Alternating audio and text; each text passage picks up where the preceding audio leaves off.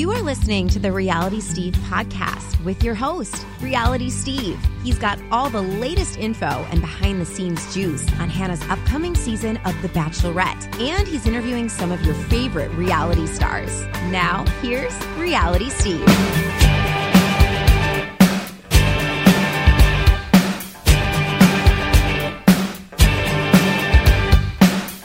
What's up, everybody? Welcome to podcast number one twenty-three. I am your host, Reality Steve. Thank you all for tuning in. I know it's been a while since you heard from me, probably since last Thursday. Uh, you've maybe gotten a couple tweets, but uh, maybe you can hear it in my voice. I have been laid up ever since I got back from Vegas on Sunday. I think just breathing in smoke and being inside a casino for four days, uh, it hit me, and it hit me hard.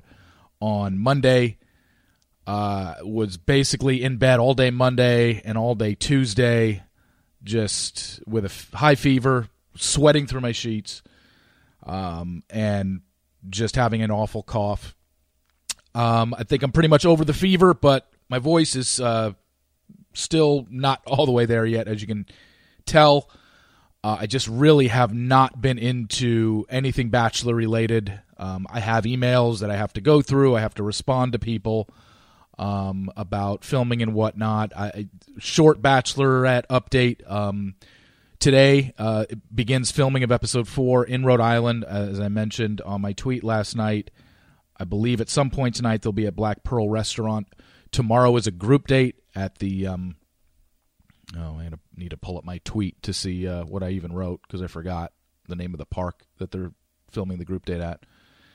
It's, um, what's the name of this park? Oh, Fort Adams State Park is the group date tomorrow, and then Saturday's one-on-one is going to be at the Jane Pickens Theater. So those are your three dates in um, in Rhode Island, with the Rose Ceremony uh, number four on Sunday, and then they head out overseas. Haven't got it confirmed yet where they're headed, but I'll let you know if I do. Uh, I'm sure I'll have some pictures or information about a couple of the dates uh, that go on in Rhode Island this weekend, but... I'm back out on the road this weekend. I got to be in California for my um, uh, fantasy football, fantasy baseball, sorry, draft that I go to every year. But yeah, I, I felt like a Mack truck hit me on Monday and Tuesday. A little bit better today, Wednesday, when I'm recording this. But um, yeah, it was brutal Monday and Tuesday. Just never got out of bed. So bear with me through my voice. It uh, it definitely is fried a little bit. And I definitely have a few coughs that I tried to turn on my mic on when and talking to today's guests. But, uh, yeah, it's just been a rough few days. I just have not been motivated to do anything since I got back. So with that said, uh, a couple things to get to. Please rate, subscribe, and review on Apple Podcasts. Much appreciated. We're going to skip a week on He Said, She Said. Episode eighteen won't be until not this upcoming Tuesday, but the next Tuesday, so I can... recover a little bit, get back. I don't have any more trips until my Reality Steve Fan Appreciation Party. As of right now, I don't have any trips planned until then, which is June seventh. I, I'm pretty much at capacity right now. Uh, if you have contacted me already and I've told you you're on the list, nothing has changed. But uh, we're pretty much at capacity right now. And um, it's going to be one of the better parties, I think, that we've had. Definitely the most people that we've had, assuming everybody shows up. Which I expect them to. Even if a couple don't show, uh, it's still going to be the most we've ever had. But that's June seventh at the Rio Hotel in Las Vegas. And uh, I'll be periscoping a little bit of it that night, as I always do, but I don't think there's going to be a trivia contest this year. Um, I think there will be a raffle, and we're giving away prizes that way. And uh, Ashley Spivey and her husband will be there. All four of the Temptation Island women will be there. Kaci and Shari and Kady and Nicole will all be there. And um, maybe Javen will show up now that we know that uh, Javen and Shari are engaged after Tuesday's finale. Um, but this episode is very, very interesting because it is Temptation Island-centric. And first up, we got the host of Temptation Island, Mark Walberg, who I, I think does an excellent job and really steers the ship of that show and is the kind of the moral compass of that show, if you will. Uh, the, the way he talks to the people and the way he... navigates through things at bonfires, I think, is a really well-done job. And um, I, to hear Mark's perspective on things, uh, his early season thoughts versus what happened in the end, and um, everything that went on with Kaci and Evan, Uh, Mark's got a lot of good thoughts about it, and I, I can't wait for you to hear him. And then we will have Kaci on for the final time this season. And um, it's emotional. It's very um, telling. She has a lot to say. Um, and she is saying a lot because Evan and Morgan are saying a lot publicly. And we had Evan on in the middle of the season, and I told him I will have him back at the end of the season. I'm not going to go against my word and not put Evan on because it'll seem like I'm playing favorites because I've had Kaci on every week. Um, I'll, have, I'll I'll let Evan uh, speak his mind. I know what Evan's going to do when he comes on. Um, he's been doing it publicly with Morgan. Uh, they've been basically going after Kaci, and I, I think it's petty. Um, you know, Evan will say, "Well, she got her say all season on your podcast," and I, I just think we're talking about two different things here. I think that he is hurting her. Um, where she's just reacting to what happened on the show and, you know, kind of sees things post show about their relationship. And I, I, I don't agree with what he's doing. I don't agree with their approach to what they're doing, but I have no problem telling that to his face. And when he comes on the show, I will tell him that. Um, hopefully we get Evan on next week, but Kaci, um, is here every Thursday as she has been for the last eleven weeks, except for last week when it didn't make a lot of sense. But, um, Uh, Kaci's very interesting conversation today, to say the least. Uh, a good hour, hour and ten minutes, I think, with her today. And a lot of stuff is covered. Um, a lot of stuff about their relationship. She is not saying she's not at fault for anything that happened. She's not saying that, um, uh, you know, Evan's the worst person in the world. Um, it's just, it's unfortunate the way things have, uh, is turning out now. It's now turned into mudslinging. And, um, I wish it wasn't that way. I'm I'm the middle person here. I've given Kaci a forum all season. I, it wouldn't be being objective if I didn't give Evan a forum uh, next week. He it, the the forum is there. It, the invitation is there. He knows uh, it's there. If he wants to take advantage of it, great. I'll have him on. If he wants to go about it through Instagram live stories and other interview outlets, that's fine as well. But the the door is open here, um, and uh, I'll let him speak. But I definitely have some things. Um, some things I want to share with him and, and, and things that I think he, he could handle a, a little bit better because it's just, it's just a lot to take in. And it, it's unfortunate that these two that were so close are, um, it, it's turned into this and it sucks, but you know, Kaci has been my guest all season. Uh, we can finally talk about things that we couldn't talk about all season. This is the podcast you've all been waiting for. It's really good. So uh, without any further ado, let's just get to it. Uh, first up, Mark Walberg, your host of Temptation Island, and then uh, we'll get to uh, Kaci Campbell. So here we go with episode number one twenty-three. All right, let's welcome in our guest. He is the host of Temptation Island. It is Mark Walberg. Mark, thanks for coming on. I really appreciate it, bud. It's my pleasure, and uh, thank you for uh, watching the whole season, man. You've been great. No, thank you. Uh, it's been it's been great, and I wanted to congratulate you uh, on an excellent season and getting picked up uh, for season two. Uh, it's great to bring back a show that after, what, you know, fifteen years off the air and have it be as successful as it was this season and get a second season. You know, that's huge. My question now is, because you guys really seem to strike gold with this cast, does it worry you at all that next season, like no matter who's on it, will be compared to this cast? Well, that's the natural uh, inclination to compare. And as we've seen in great hit shows like The Bachelor and stuff like that, casting is absolutely uh, crucial. But I have every bit of faith that we're going to have, uh, you know, relationships are as unique as the people in them. So there's no end to stories that we can relate to, but are their own story. So I'm really not too concerned that we're we're going to be able to find four couples that are fun to watch for season two. Yeah. Um, now, when they first approached you uh, about rebooting this fifteen years after the fact, were yeah. you were you on board from the get-go, or did you need a bit of convincing that in twenty nineteen this this could still work? Well, first of all, when they announced it, I read it before anybody called me, and my wife's like, you know, are you going to reach out to them? I said, absolutely not. I said, this is, uh, I'm, my, uh, you know, my mind is blown. They brought it back, and, you know, they know where I live, and I doubt they're calling, but it's all good. So when they called, I, only then did I even consider it, would it be successful or not. And the truth is, I had no reservations.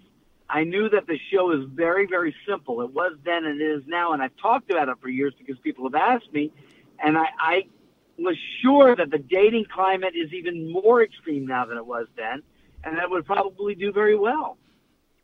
Yeah, I mean, I, I think when you when you look back on it, just the concept of it, like you said, it's really simple. It's, hey, we got four couples right at crossroads. We'll bring in some tempters and temptresses, and, and let's see and let's see where it goes. Now, I, I want to get your initial impressions, if you can bring me back to when you first met the couples. I, I got to believe you were forming opinions just like we all were when we first met the couples. We got a little bit of a background on, on them, and they, you know, we see them in their environment in a little video package. But when, when you saw the couples for the first time and kind of got to know them, I mean, let's just start with uh, Carl and Nicole. What was your initial impression of them? Well, I thought right off the bat, I thought, oh, my God, this is going to be the most watchable couple of the four. Uh, she's so introspective, and she's beautiful, and she's going to really have a lot of growth, and he's this handsome stud, and their story's great, and they seem, you know, really interesting to me. So my first take on Carl and Nicole was great casting, beautiful people. Let's, you know, I, I think they represented themselves. When I, first of all, I met everybody when they got off the the catamaran. You see it on the air. That's when I met them. There was no, like, pre-interview time. Okay. So uh, that was my impression of them. I thought they were going to be great. And then Javen and Shari? Well, that's so funny. After the first day, and you guys saw the bickering they did when they were saying goodbye and things like that. Yeah. I literally said to the producer, sort of tongue-in-cheek, but I was like, do we have a backup couple? Because they're not going to make it through the night. and um, I kind of missed that call. And, and Javen, who I thought was going to be difficult from the beginning, and Shari, quite frankly, as far as my dealing with, turned out to be one of my favorite storylines to watch. He was so funny, so sweet, so naive in a sense, and uh, I, you know, I just adore him, and Shari for that matter. I, you know, I really like them. Yeah, um, yeah, especially after that. Yeah, well, we'll get to that in a second. But uh, and how about John and Kady? Sure. John and Kady, I can't say that I had a striking first impression. I, I like John off the bat. I like Kady. I, I like all of them off the bat, to be honest with you. I thought Kady was absolutely stunningly beautiful. Um, you know, when they talked about one another, they seemed to be a little bit more okay, you know? Even they say it in the first episode, like, you know, I, you know, I think we're going to be fine, yeah. Right? And uh, only only after I got to know them a little bit more in, as individuals did we start to see what this was really going to turn into. And then with with Evan and Kaci, um, you know, it's just so funny to look back on that first episode, and then you look back at, you know, at what ended up playing out. With Evan and Kaci, I, yeah. I mean, having spoken to Kaci every week this season, I, I, I know that in the beginning, probably the first three or four weeks when I was talking to her, I was convinced they were still together. I had no idea. She never obviously told me anything, and I was just going off. I thought that they were going to be solid, and, you know, look at me now. Uh, I think maybe all of us did. And then, you know, you look at Javen and Shari, and it was, you know, the opposite kind of what you said. But when you first met Evan and Kaci, did you have the same feeling like, oh, these two are good? Because the, even their goodbye was very passionate. No. Oh, really? No, no, no, no, no, no. I I saw I I like them both very much. I really like Evan. He's a great guy. I really like Kaci too. We had a if if I had any emotional connection and drama with anyone, it was with Kaci. Um, and I'll speak to that if you like. But yeah. But um, I liked Evan off the bat. He was just in it like a. I, I think of him as like a a big Great Dane. Just just let's go. Right? Yeah. And and emotional and dramatic. And then, and by the way, you have to know that I was several days, if not a week or two in before I knew any of his backstory. Like, I didn't know anything about his father until I heard it down the line. Yeah. But my impression of the two of them right off the bat was it's never, never the outcome you want when somebody's saying, if you don't give me a ring, we got a problem. Right? Yeah. So that already bothered me because I always say this to people, play that one out for a moment.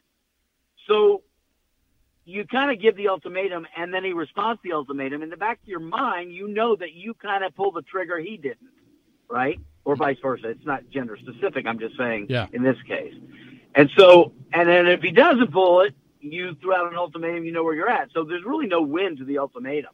Um, unfortunately, with love, you want it to be motivated by choice.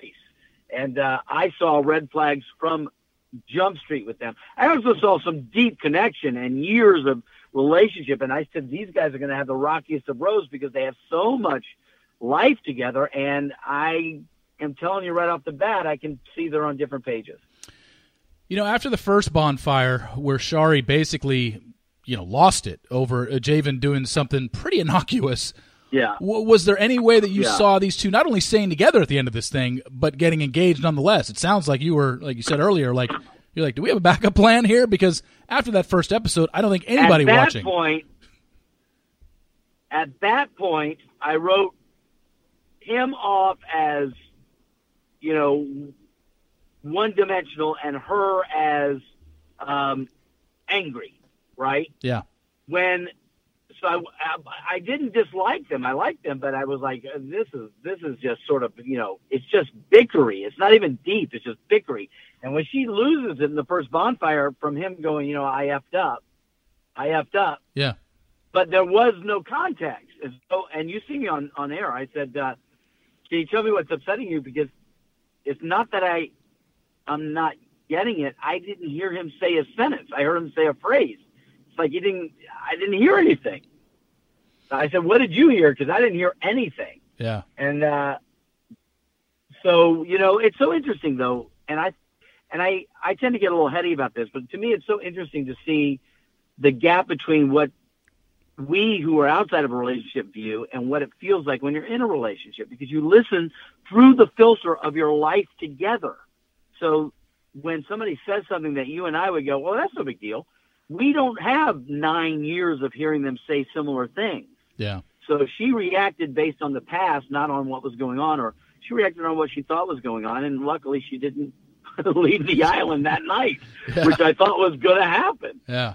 I mean, obviously they're, they're happy and they're engaged now. So the process ended up working for them in the long run. But was there a part of you that wishes Javen and Shari would have opened themselves up to the process a little bit more? 'Cause it seemed like they were just, we're here for each other. And I, I mean, neither of, neither of them never even kissed another person, barely touched uh, yeah, another but, person. I mean, yeah, but again, I'm going to get heady about this. They did open themselves up probably the most of anybody on the island to the process. When you consider what their mindset was before that, you have to realize neither of them had another a person of the opposite sex in their phone. Yeah. They both had each other on such lockdown. And Javen, and I get this, you know, normally we see this more in a woman's perspective, but Javen really felt like no woman was interested in him unless it was physical, not not in an egotistical way, but more in a victim way. He didn't know how to be with somebody just platonically. He didn't understand that as, you know, as sexual as people are, that it, there's a possibility to just have a relationship that's friends. So while they didn't succumb to what we expect temptation to be, therefore we can phrase that and say they didn't embrace the process. I don't think that's it at all. It was far bigger a leap for Javen to actually have a good time on a date with a girl and be friends with them without it being sexual than it would have been to just cheat and have sex. Yeah. You know, that was a revelation that got them to the point of saying, we're ready to get married. Yeah. So, no, I, I, I adore their journey, and I thought they embraced it one hundred percent. It's just probably not the way people expect it. Now, with Carl and Nicole, um, it was an interesting couple because, and I believe I said this to Kaci, I, I almost felt like of the eight people involved in the couples, Nicole seemed to get the most out of uh, of this show than anyone. I mean, it's, it's it's tough to compare. I mean, obviously everyone had their own journeys, but I thought Nicole... No. Everybody had journeys that were specific to theirs, but I don't disagree with you. Nicole came, you know, if you look at Nicole uh, physically, and if you follow her Instagram, you kind of see what her life is like. This girl is a champion, okay? Yeah. She is, reminds me of, and I come from, um, my wife is a dancer. My daughter's a professional ballet dancer. We're familiar with gymnastics and that whole, what it, my son's a Navy pilot. I know what rigor is. Yeah. So she was, struck me as a woman so strong, so bold that she could fight through any pain, keep her head straight to be a champion, right? And later I learned she comes from that mentality, a highly competitive family. So her journey to then open up to the mental aspect of being vulnerable, to feeling things, to to to realizing that she deserves some things that maybe she wasn't getting.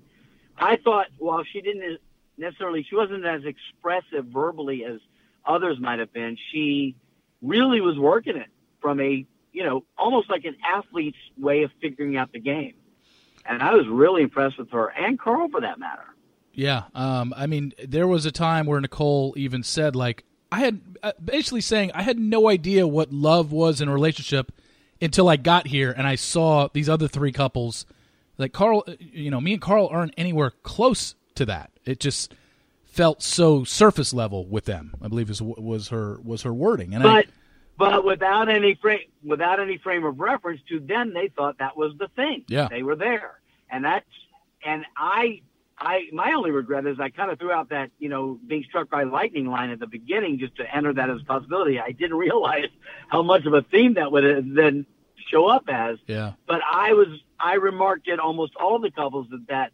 What often happens when you're in your twenties is you've got a checklist, like a punch list of what's important for the future and timing of marriage and kids and this and that and the other.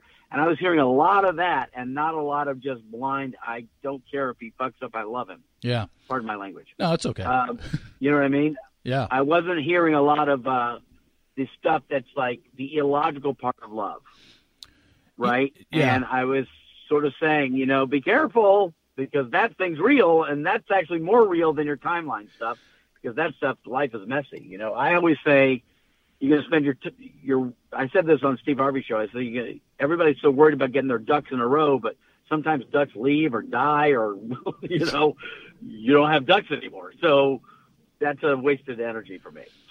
All right, let's take a break real quick. Have you ever had someone come up to you and say, you smell amazing, what are you wearing? I get it all the time. I'm kidding. Well, maybe I do sometimes. It is a good feeling, though, but amazing scents can be expensive and hard to come by. Thankfully, with Scentbird, the luxury fragrance subscription service, I can get fra- great fragrances without breaking the bank. I got him through Scentbird, who came to me uh, to be an advertiser on this podcast. They sent me three fragrances that I love to death, and I think it's very easy to use because you choose the cologne you want to try, whether it's Versace or Gucci, Gucci or Dolce and Gabbana. And they'll send you a thirty-day supply. I got Dolce and Gabbana, and I love it. It's one hundred twenty sprays, enough to apply more than four times a day. Not sure what type of scent you're looking for. Sort colognes by and perfumes by brand, occasion, season, style, and more. Or take Scentbird's True Scent Quiz to discover more personalized recommendations. And this is coming from a guy that pretty much has worn the same cologne for the last three or four years. I'm a one cologne type of guy. I don't like mixing it up. It has to be something really good for me. But this Dolce and, Dolce and Gabbana one, I wish I could pronounce it. It'd be great. Probably all this congestion in my head that doesn't let me speak today. But um, Dolce and Gabbana, uh, I, I love the one that they gave me. And with an exclusive offer just for our listeners, you can get fifty percent off your first month today. That's only seven dollars and fifty cents for your first fragrance. Go to scentbird.com slash Steve and use my code Steve for fifty percent off your first month. Again, that's S C E N T bird dot com slash Steve for you to try your first cologne or perfume for just seven dollars and fifty cents. Sign on, smell amazing. Also, want to talk to you about the next generation Bona Premium Spray Mop for hardwood floors. Includes a microfiber cleaning pad and hardwood floor cleaner all in one wonderful package. Together, the mop and the cleaner provide an effective clean, which is quick and easy to use and leaves no dulling residue. It's the perfect solution for simply beautiful floors. The Bona Premium Spray Mop comes with a full-size, ready-to-use hardwood floor cleaner and a microfiber cleaning pad that is both machine washable and reusable. The cartridge can be fit- refilled with your favorite Bona floor cleaner, like the hardwood floor cleaner, original formula, stone tile, and laminate cleaner, or the free and simple hardwood floor cleaner. The comfort grip and foam handle provide extra support for cleaning sessions, and the extra-large base plate allows for fast, effective cleaning. In fact, it cleans forty percent faster than the leading competitor. Plus, soft, flexible corners prevent damage to baseboards and furniture. There's even a retractable hanging hook for easy storage. I'm not one that likes to clean at all. Like, at all.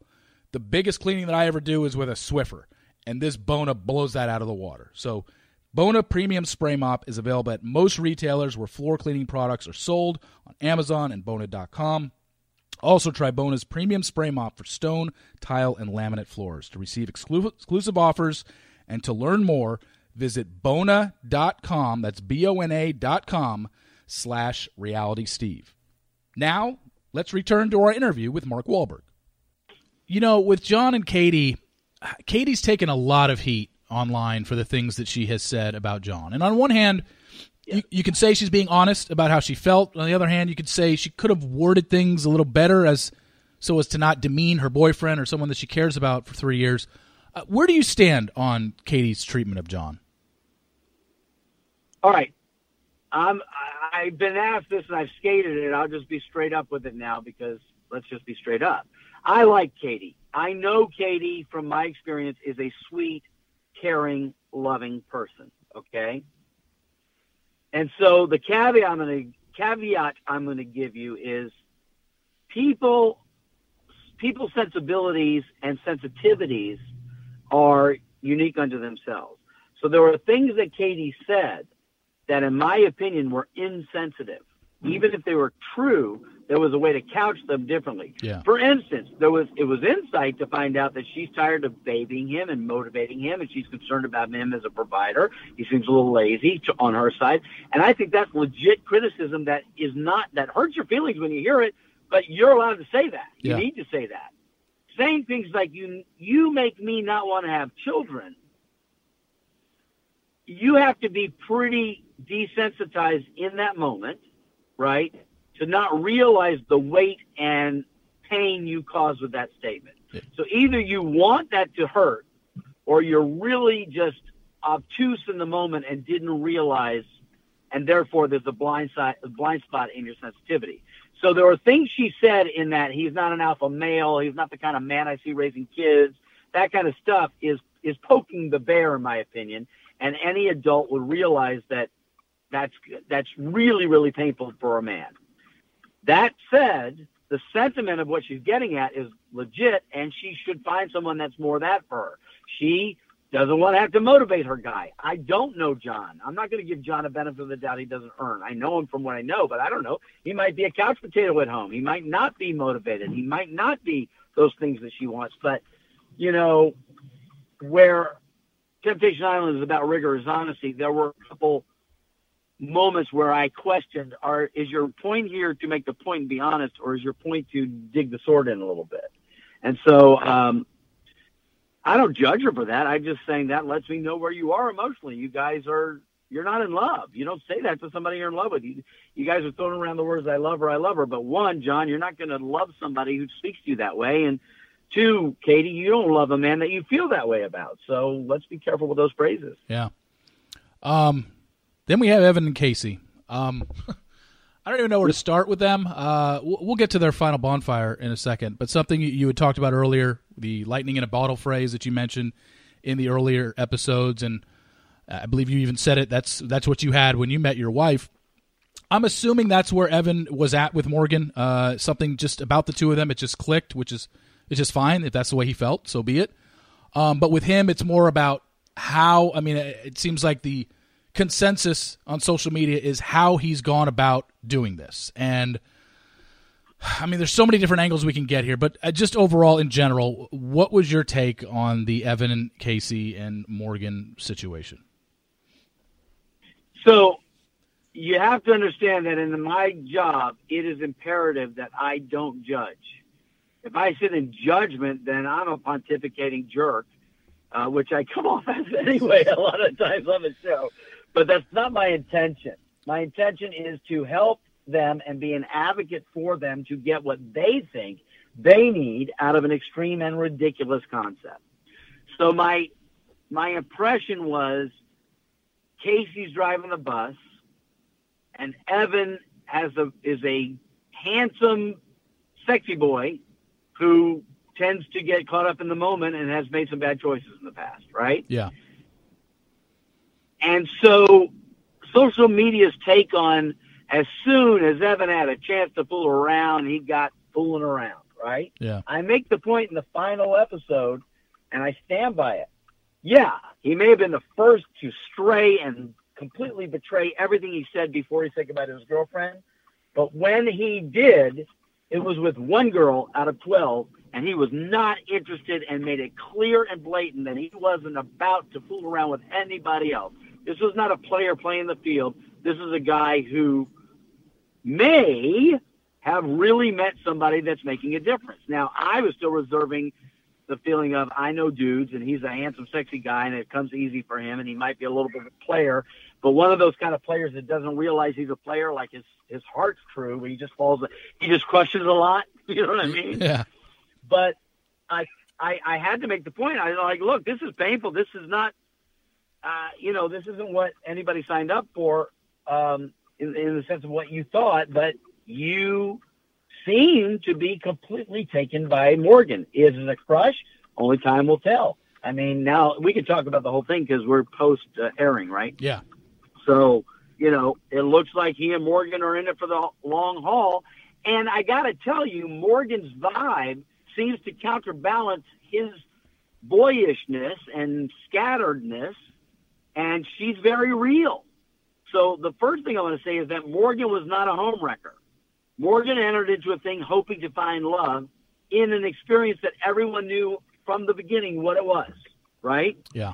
So she didn't come there with the idea of, I'm going to tempt this dude away from his girlfriend. She came there saying, I'm hoping to find love, and, you know, I like you. Now, Kaci, let's talk about Kaci. So when I first met them, I was like, oh, boy, man, she is like, I want the ring, I want the this, I want the that. Right off the bat, she realized she was in deep, and she took all that back. So from not knowing any of their history, you're going to go, she's the victim here, he's a jerk, and she's willing to change. If only she could tell him, he would then marry her, and all would be great. But in the final bonfire, it becomes apparent that this is a cycle. He has a cycle of straying. She has a cycle of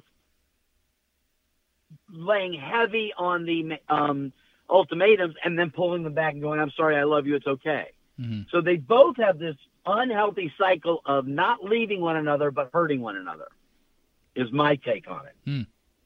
Mm. I think Kaci's a, I think Kaci's a terrific girl, but this is not a good thing for her. She then says later.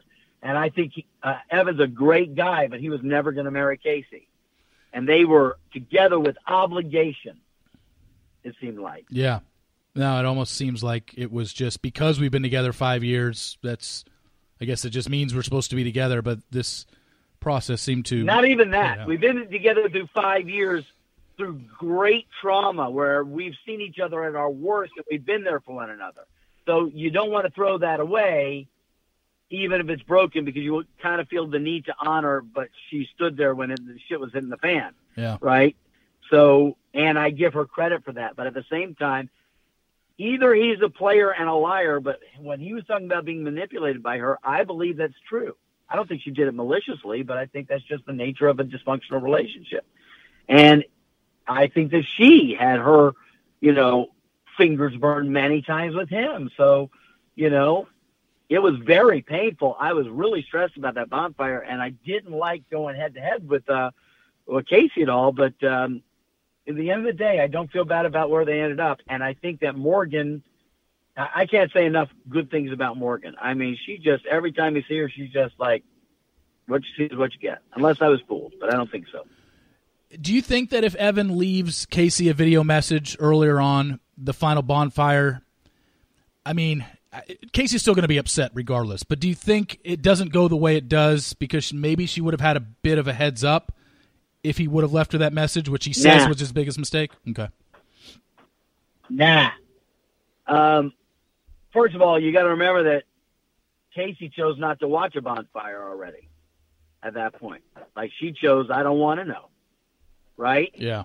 And also, in listening to her talk, even up to the final bonfire, even though the writing was pretty much on the wall, she still was withholding a possibility that only she thought was possible. Right? Yeah. So I don't think it would have changed. It would have changed her game. She might have gotten a little bit more. Um, well, there's not a lot you could do. Maybe she would have been more desperate to get him to know that you know, try to get a message. But I don't think, yeah, I just don't know how they could have influenced each other's um, decisions or game any differently with more information there. I think what was happening was happening. Look, Steve, I say this all the time. It's a ridiculous show. It's a T V show that people come on, even though they think they know what they're doing, they have no idea what they're getting into. And I don't profess to this being some great science, but I got to tell you something, man, it's real. It just, it just becomes real. So I don't, you can play the game however you want, but it's going to wash out the way it washes out. Yeah. Um, on to the final bonfires. Is the point. There's no prize. Yeah, I know. It's either, like you said, stay together or leave with someone or leave single. Uh, That's I mean, it.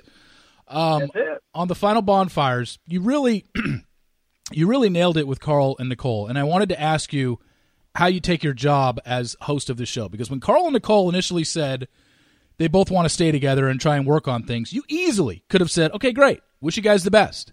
What made you step in and say, hey, this is great and all, but you guys can barely even look at each other, let alone you haven't even shook hands. Uh, what made you step in? Because well, if you don't say that, do you think they they leave the island together? Uh, if I don't say that and they walk out, they probably somewhere in the S U V area would have had some breakdown and maybe some more drama for T V, but I don't know if they're going to. And if they had left the island together, I wasn't going to be there, because I knew – from Nicole's communication that she was, I, I wouldn't say she was one hundred percent sure what she wanted to do, but I knew she was steeling herself to say things she was scared to say. And that, that athlete mentality of just, you know, take the hit and, you know, don't show your pain was apparent. But the, but the reason I said what I said was not motivation by T V or anything else. It was what it was. They sat down. They didn't even look at each other. I was amazed after thirty days. You don't even hug. Yeah. I was surprised by everybody. It might have been the vibe we created, but that surprised me. The way they talked to one another was just, it just wasn't real. And I knew them well enough at this point that I had to say, and I said, it wasn't scripted. I said what I felt. I'm like, I'd love for you to leave right now together and happy and in love, but I'm not getting it. Yeah. You didn't even shake hands. You barely are looking at each other. Do you think you want to try again? You know? Yeah. And that's, I said, you know, I was saying what the audience was saying. If I don't let them walk out right now, what do you think the audience would have said? They would have said, oh, Walberg, you just got suckered. Yeah. You know, everyone knows that's not good. That wasn't it. So I just said, look, this is really awkward. I just said what was in the room. This is awkward. You guys are saying one thing, but your body language and everything about it is not true. You owe it to each other to be honest before you leave. Yeah, and I want to say so, that I, wanna, I mean, I, I want to say that all four couples, maybe except Javen and Shari, that initial where the where the second person walks in, I don't think any of the couple, the person that was already there, stood up and gave the other a hug. Like it was really, you would think after I know, three weeks the away, the only one, the only one who couldn't hold his hands back was Javen. Yeah. He was talking to her on the way up the walk, and as soon as he sat down, his hand went on her hip. He just was. Could not get back to her quick enough, yeah, right? Yeah. But they were all reserved, and I, I, I, I'm going to give them a little benefit of the doubt here, you guys. That bonfire situation is messed up for them. It is not fun, yeah, right? The tension is real. The night's a long night of waiting, and I'm not particularly anybody you want to see at the bonfire, even though I try to be warm and friendly and try not to be a jerk. It's not a good time. So I'm going to give them the benefit of the doubt of just, just freaking out nerves. And in Nicole and Nicole's case, I mean, Carl is one thing, but Nicole was locked up, uptight, yeah, stressed about this. Yeah. And I get it, you know? And so to be honest with you, I was, you know, I'm sure I'm going to catch all sorts of crap that I was like Evan's, you know, wingman to get Kaci out of there. And I was Nicole's wingman to get Carl out of there. That's not the case.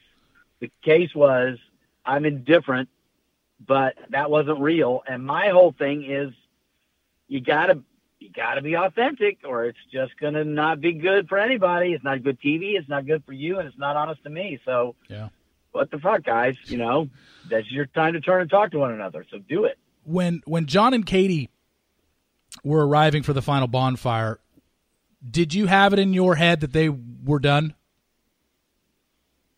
And did it uh, did it play out like you expected? I didn't have... Yeah, I mean, listen, as you guys do who watch the show sit and go, I know this is what's going to happen, this is what's going on, this is what's going on. Well, we can't help but do that either. And I was there with my wife, and we were talking about it nonstop. It was intriguing. So, I mean, I kind of saw Kady and Doctor Johnny and having a vibe, and I was kind of rooting for John and Catherine, because I got to be honest with you, Catherine, she's terrific. I like her a lot. She's awesome. Yeah. And she, I think, really genuinely like John. And I think John is a really terrific guy, just not Katie's guy. So I was kind of going, I don't think they should be together, but let's see what happens. I think John is just, you know, you know, ironically passive enough to take the hit and say, if you want to work it out, I'll work it out. And I don't know where Katie's at because, you know, to be honest with you, she was kind of connecting with, with Doctor Johnny, but even that, I wasn't sure there was an emotional connection. Like, I look for goo-goo gaga stuff. Yeah. Right? Not the sex stuff. That's easy enough to generate. I look for the butterflies, giggly, awkward, oh, my God, stuff, kind of Evan and Morgan stuff. Right? Mm. And, uh, you know, so I wasn't entirely surprised by where people were. I was a little surprised by how they – how they greeted one another and how they spoke to one another was surprising. And they needed some help, I thought.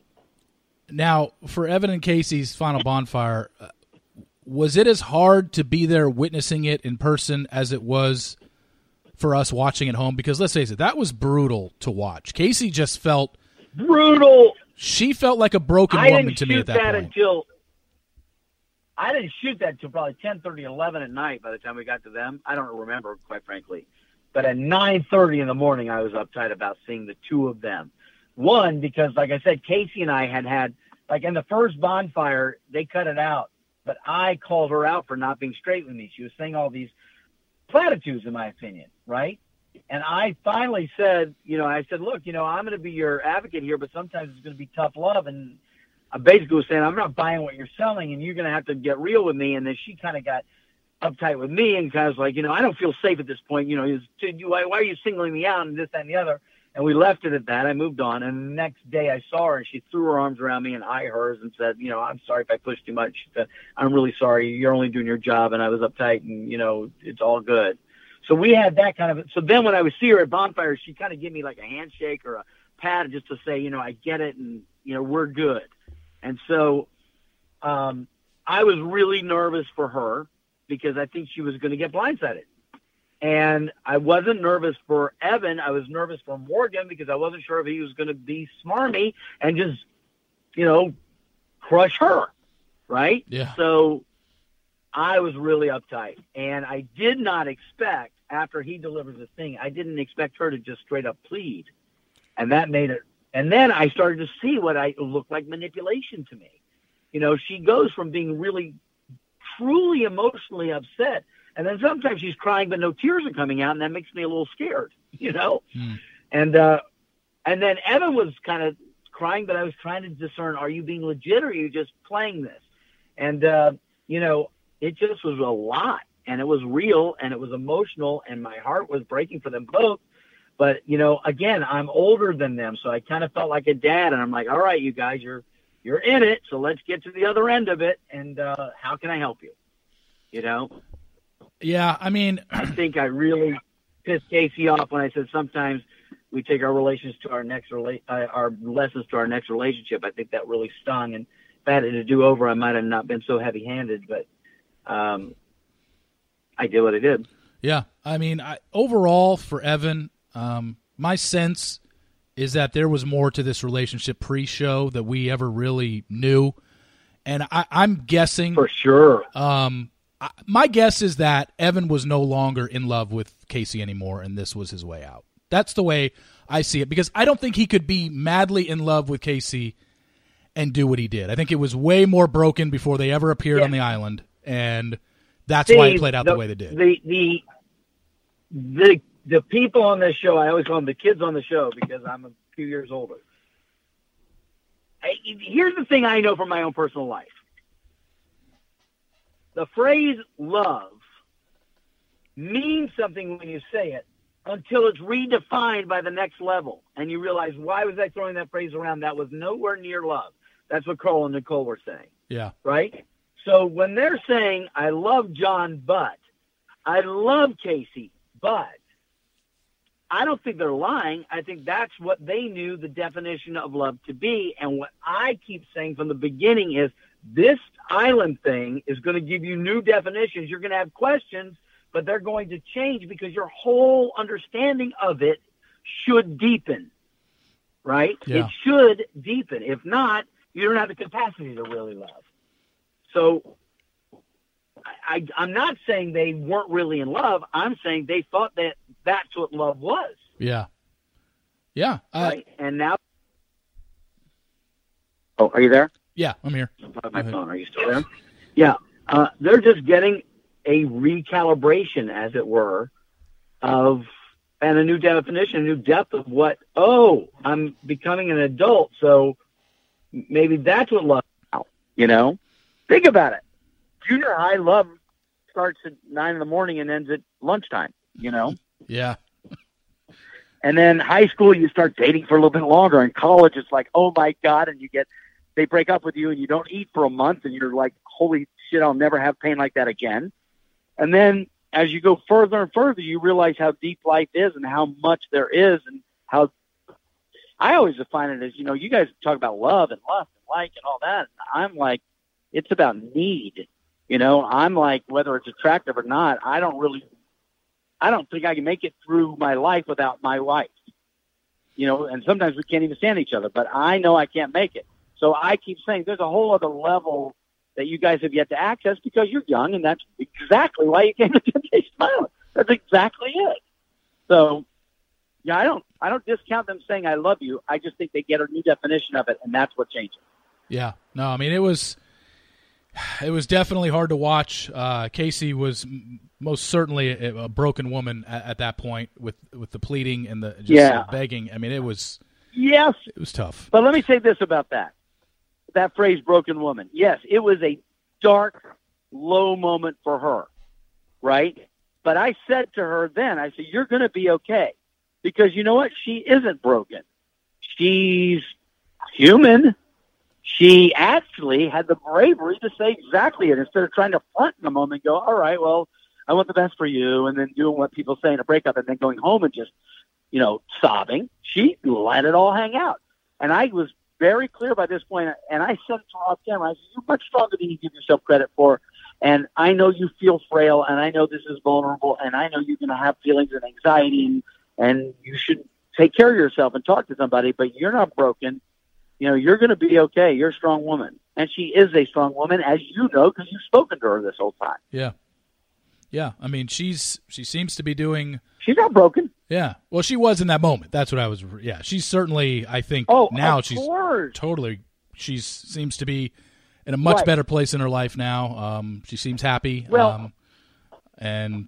But yeah. I think a lot of times that's another problem in a relationship is our fear for the confrontation keeps us in a relationship we shouldn't be in because we're afraid the other end of it is so dark we're gonna we're not gonna survive it. If he breaks up with me, I'm going to die, right? Yeah. Or if I break up with her, it's going to kill her, and then we stay in relationships we shouldn't be in.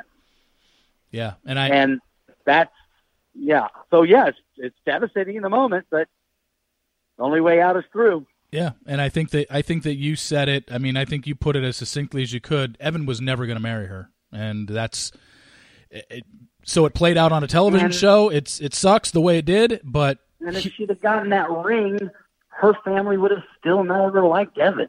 Yeah, it was never going to be good. Yeah, no, that's um, you know, it's unfortunate. So, it made for great T V, though. I mean, we, I mean, it was, it was, yeah. Oh, yeah. Uh, watching that on Tuesday yeah. night, it was, it was brutal. But uh, like you said, everyone, we got the update brutal. on everybody. Brutal. Um, they all seem to be doing good, and um, like I said, Mark, I appreciate you coming on. I wanted to get you on at the end of the season to to recap everything. Um, great first season or reboot of this Thank season. You. Looking forward to, to season two, and uh, obviously we'll we'll definitely be in touch. And I sure appreciate your support. You've been great all season long. You got it, Mark. Thank you. Okay, man. Bye. Bye. One final sponsor to get to you that we talked about last time. They're back again. That's New Use. It comes from a New You, a fitness platform that streams live and on-demand classes from top instructors and workout concepts from around the world. Unlike other apps, New You has over forty fitness concepts like Vixen Workout, which is an empowering and sexy dance workout. You got the Brave Body Project, a body-positive cardio boot camp, Con Body, a boot camp that was developed in prison, and Jane Do, a fun workout created by two Radio City Rockettes that you can do with your own girlfriends. Plus, yoga, boxing, meditation, pre- and postnatal, and much, much more. Filter by body focus, length of time, and even by high or low impact to find the perfect workout for any time. And stream from any device, iOS, Android, Apple T V, Amazon Fire, or a computer. Then, use the equipment you have on hand, from dumbbells to your own body weight. Sign up on the web at new you fitness dot com and use the code Steve to receive one month free. That's N E O U fitness dot com, promo code Steve. Now, let's get back to the podcast, uninterrupted, for the remainder of the podcast. Thanks to Mark for that. I, I appreciate him coming on, and, you know, yeah, he might have taken the middle ground on, on a few things. He wasn't, he was being very objective, as he should be, as a host. Um, You know, uh, I, I understand his stance perfectly, but he really shared some good insight to this season, and I think he does an excellent job as a host. Um, you know, we're used to watching The Bachelor and The Bachelorette, where Chris Harrison really just comes on to tap a wine glass, you know, once every two hours. Doesn't really offer much in terms of the host. Yeah, he'll sit down and talk with people every once in a while, but Mark Walberg did more in eleven episodes of Temptation Island this season than Chris Harrison has probably done in ten seasons of The Bachelor and Bachelorette. It just, but that's just the nature of the show. His job is not to offer much advice. He does on occasion, talking about Chris Harrison, but I think Mark Wahlberg does an excellent job of of hosting the show and and kind of steering that ship. So thanks to him for coming on. Now let's get to Kaci Campbell. Um, first time in eleven weeks, we're able to talk about things freely, and um, you are going to really get a lot of insight as to this Evan and Kaci relationship. I'll, I'll tell you that much. Uh, it's a very, very interesting talk. She's been basically muzzled for nine weeks because there's just things she couldn't talk about. And now the season is over. You've seen it all play out. She'll talk a, a little bit more in detail about everything um, from what happened this season, what happened preseason, and even what happened post-show. Um, just a very interesting conversation with Kaci Campbell. So let's get to that now. All right, let's bring her in. We've had her on all season. Uh, you've heard her for nine weeks. We took last week off because there just wasn't a lot to talk about, considering three of the four couples' finalities were in Tuesday night's episode. But uh, Kaci Campbell is here to join us to recap la- this season and answer so many questions that she could not answer during the season. Kaci, thanks for joining us. Hey, how are you doing? Thanks for having me. Uh, I'm doing okay. Um, fighting through this, so bear with me. Um, God, just been sick as a dog for three days. Anyway, let's. Uh, Aww, I don't even know where to. Better. Thank you. I I don't even know where to start with you with this. Um, Just because, I know, you know, right? There were so many things during the season that you just couldn't address. And yeah. it, here's here's the funny thing. You know, I, I, all season I said, look, I don't want to be spoiled. I don't want to know what happens. And for about the first three or four weeks of the season, my predictions in my head were, after, especially after speaking to you in the first three or four weeks of the season, I was convinced you and Evan were still together. That's how good you were. I was convinced. Yeah, yeah. Um, I thought. Totally. I thought Shaven and uh, Shaven, uh, Javen and I, I thought jo- uh, Javen and Shari were done. I thought John and Kady. I know, right? I, I thought John and Kady were done, and the the couple that I was on the fence about was Nicole and Carl. I needed to see more of them. So obviously things yeah. drastically changed as the season went on. Um.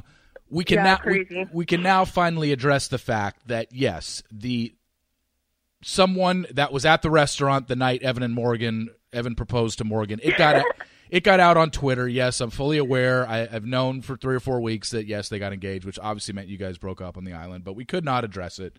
We can now. No, um, we had to pretend. um, the the thing is, you know, I asked around about what the hell happened. Like, why did you? Why would they film that? Something, you know, a show that was trying to keep everything so secret. Why would they let something? Why would they film something like that in a public place? And apparently, everybody in that restaurant um, signed an N D A, and somebody just decided to break it. I heard that. Yeah. Um, I heard that, and I actually heard that they um they went around and took everybody's phones that worked there and stuff. So somehow someone like kept a phone or something, like so crazy. Yeah, and the funny thing is, I mean, I took screenshots of it because that guy who took the pictures and posted it, that it was gone from Twitter within twenty-four hours. He took them down, but I took screenshots yeah. of it. It's literally a professor at George Washington University who just happened to be there for dinner, who knew nothing, who knew nothing about anything in regards to this show. He's just like, "Oh, hey, look!" And, right. that, and they had to film it, innocent. and they had to film him proposing three different times to get the right angles. Like, yeah. Um. Anyway, uh. So yeah, let's get that out of the way. Uh. First off, gosh. Um. Let uh, Let's just start with what you saw last night. Um. Your yes. your final bonfire. Um, when you watched it back, what what were you th- what were you thinking watching it back? Um, I mean, I'm not gonna lie, it's like so cringeworthy. I just can't even. Um, but with that said, I mean, I've been really open about the fact, and like other podcasts and like other articles, like I full blown blacked out. Like I can't even. A lot of it I don't even remember. Like, I remember bits and pieces of it. Um, but, no, I totally blacked out. I was in complete and, like, just utter shock and panic. And I, looking back and watching it, like, you can see, like, I'm just so overwhelmed. I'm so shocked. I just don't even understand what's even happening, like, how it's possible. And that's why I'm just, like, begging, and it's horrible, it's cringeworthy, like, no woman should ever have to be in that position or feel like she has to beg for a man or someone to love her, and, yeah, it was really gnarly to watch. I was, it was hard. I was with my friend, and, like, we're on the couch eating In-N-Out, and we're just, like, I'm literally, I was hiding underneath the pillow from most of it, like, I couldn't even watch some of it, and I would keep, like, peeking out from the pillow, and, like, we're laughing, and, like, oh, man, it was, yeah, it was an interesting night. That's for sure. Yeah, I mean, it was tough to watch because I, I don't yeah, I don't think brutal. that you ended up doing what you wanted to do, which was... No, not at all. What you told Val, which was, I want to stay strong in this, and I will stay strong. Yeah. And, you know, it was a lot of begging and a lot of pleading for him not to do this. Yeah. And, like, honestly, like, I'm already getting emotional. This is going to be a good podcast, Steve. But, like, that's how I get with Evan. Like, I get... um. I'm just, like, so not myself, and I get, um, I get like that. So just to see, like, I don't know how different I am with Val and, like, someone that actually treats me right, and then seeing how I am with Evan, I mean, it's horrifying, and it's just, like, it's a blessing, honestly. It really is. Um, I, I, I, I spoke with, with Mark Walberg yesterday, and I, my, my, Ooh, my, I love him. Yeah. And he was definitely, he definitely admitted to the fact that you and him had some rough times out there, but eventually he was, you yeah. guys, you guys came around, and um, you were the one that he definitely had more dealings with than, than the other seven in, involved yeah, in the we couples. Definitely bonded because of all of that, for sure. Yeah. Um, And I I think a lot of this goes back to stuff that, you know, in the in the very first episode, we get a little, I don't know, two or three minute intro video of who all the couples are, and we see you and Evan, and we got a little backstory about Evan's uh, about Evan's past, and they threw, yeah. threw that out there. But I don't know, after watching this all through and listening to you every week and and, and speaking to Evan, you know, midway through the season, there is, for what happened on this show.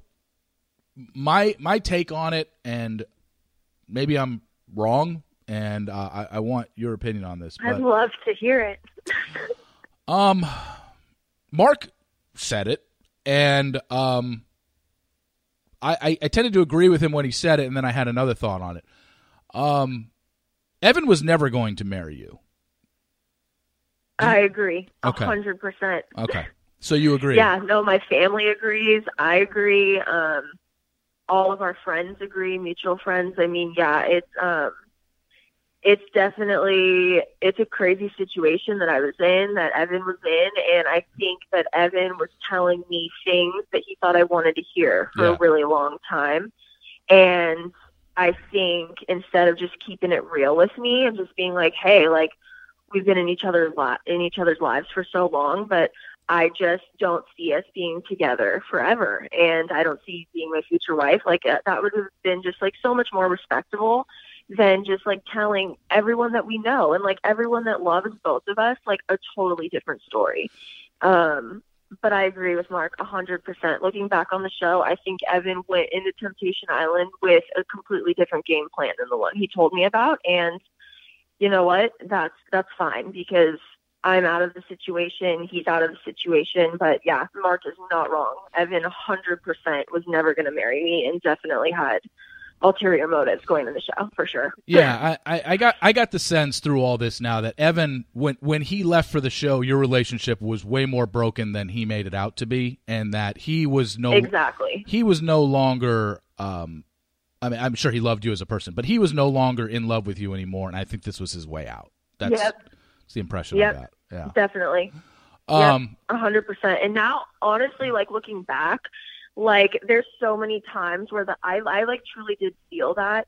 And I did try to like get out of the situation. And I think just because, I don't know, we're both comfortable with each other and like we were both best friends and like our lives were so intertwined. I don't even know. Because I really, I'm trying hard not to believe that Evan's a malicious person. I'm really trying hard not to believe that. But every time I would try to get out of the situation, Evan would say things to suck me back in. Like his biggest thing was like, Kaci, we've been in each other's lives for so many years. Like it's a long-term relationship. We're not going to love each other like crazy in love every day. We're going to fight some days. Like that's normal. So he definitely, it was, it was a lot of just like mixed signals. Like I really truly can't stress that enough. Yeah, I just I got the sense that Evan uh you know you know you've said it in a couple interviews that um you know it, it, and you can say it again now.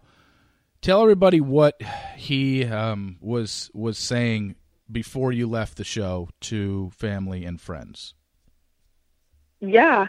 Um So, yeah, a bunch of things. I mean, th- there's a, in a few instances, sorry, um, there's been a few instances. So basically with my family at filming after the camera crew left, um, my mom and dad were very honest with Evan and they were just like, you know, like, we don't know if this is necessarily a good idea. Like, this is called Temptation Island, like, da da da. And Evan really, like, laughed out loud. And he was just like, you guys, like, we're using them. Like, we're using production. Um, we're going to use it for a paycheck to put money into our wedding. Like, you guys have nothing to worry about. And my mom and dad were just, like, kind of laughing with him. Like, oh, okay, like, it sounds like you have it figured out then. So that was, like, one instance. And then another instance, like, three weeks before we left, um, my best friend got married. He came to the wedding with me. And he was telling people there, like my best friend Nikki, she'll, she'll actually speak if he says that this isn't true. He literally was watching me dance on the dance floor. I was not there for this conversation. Him and her were standing next to each other. And Nikki and him actually, um, they had a close relationship. Like they talked all the time and like kind of got each other. She's a guy's girl. And she's standing with him by um, the dinner table, watching me dance on the dance floor, just being my crazy self. And he literally told her, he's like, I am so in love with that girl. I cannot wait to marry her. And Nikki is telling Evan, like, oh my God, like you guys are so cute. Like you guys are so meant to be. Like, I'm so happy for you. This is the best news. Da, da, da, da.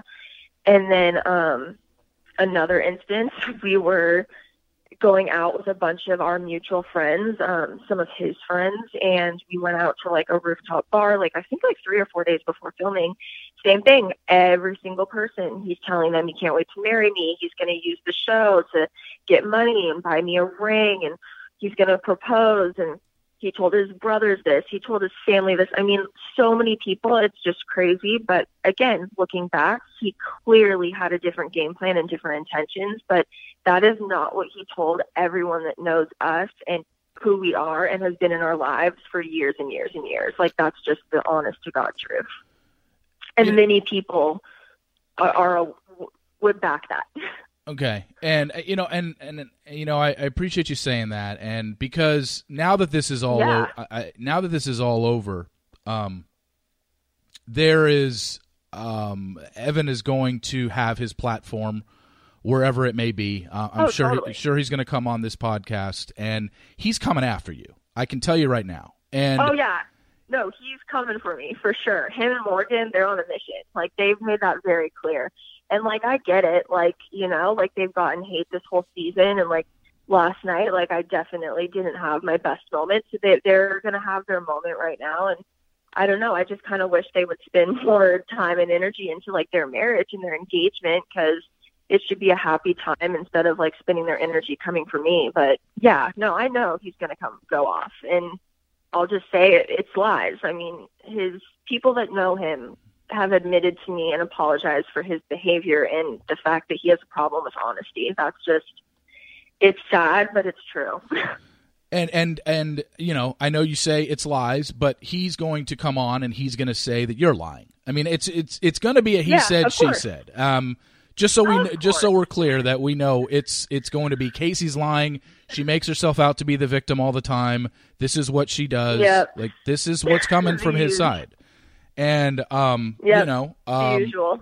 I, you know, I, it's, you know, I'm here in the middle, and I'm just going to let you guys tell your stories and, and, yeah.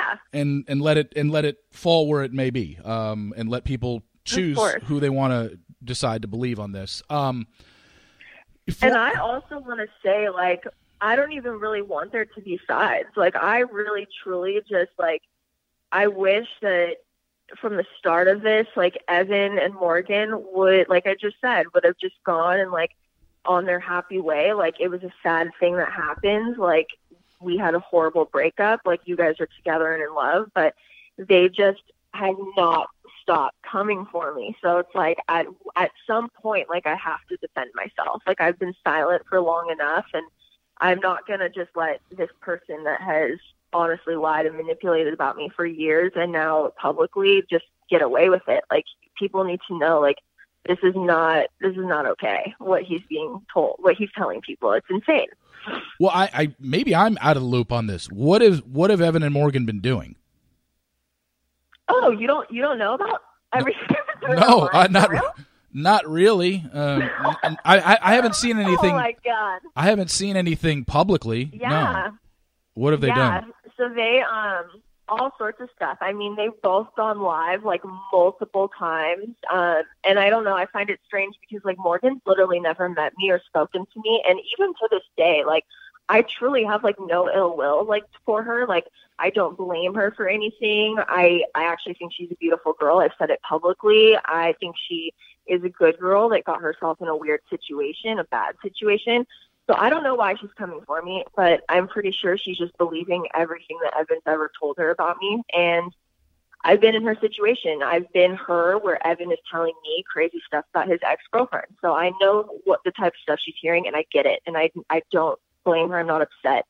But yeah, they've done multiple lives. Basically, everything that Evan has ever told me, everything about our life that was true, he's saying is not true. They've told me that I'm. A, they've told people I'm a mean, hateful, controlling, um, master manipulator. That I'm a professional victim. Um, they've talked about things from my past. I mean, literally like hours long, longs of lives, like two hours long, um, multiple lives. Um, She's gone on with other cast members, other single girls. Um, they claim that they're not body shaming me, but she has friends that are putting like skeleton gifts of me, um, lots and lots of stuff. And I have done nothing but just keep it classy and like stayed out of it and just answered what I've, what I've had to as respectfully as possible. And these people just, they won't leave me alone.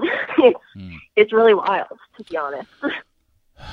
um, So when I have Evan on, and if I say, Evan, Casey said before the show that you told her parents, we're using the show, I'm going to use this money to put towards our wedding. He's just going to say, I never said that?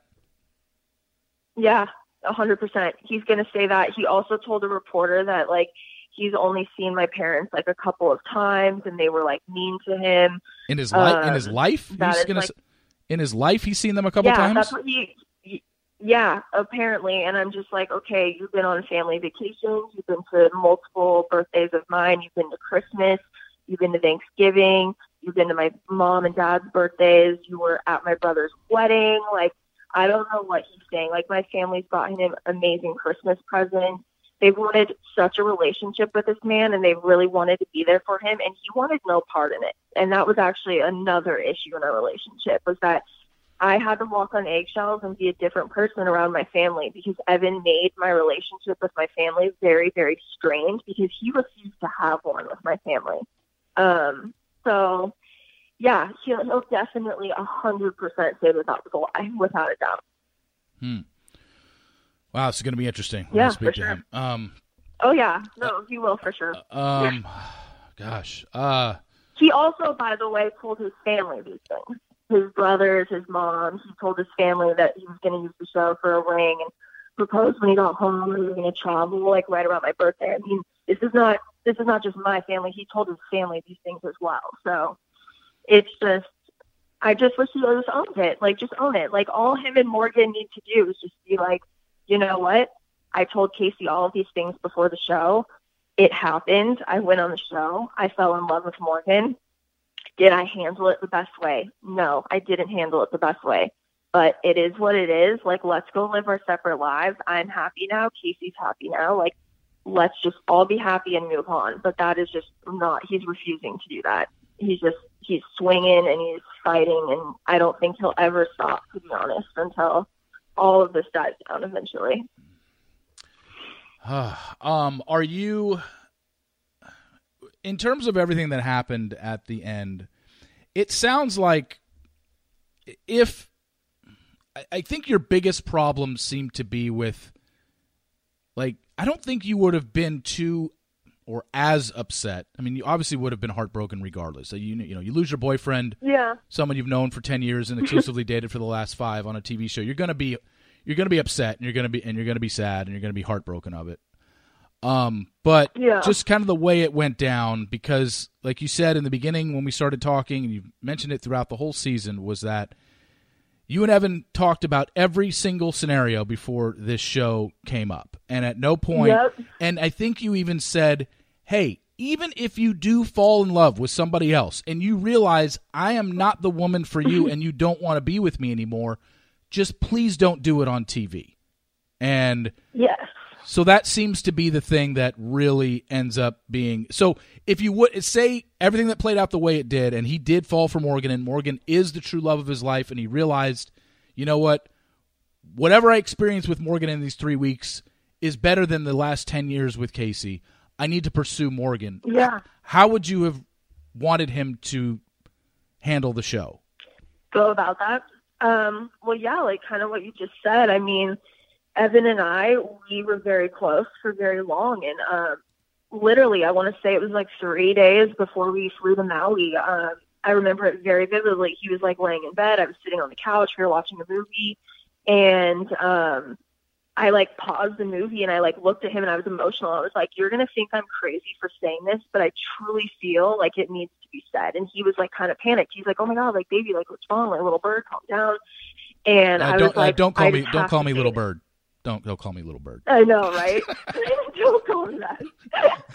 Yeah. So he's like trying to call you're funny. Just made me laugh.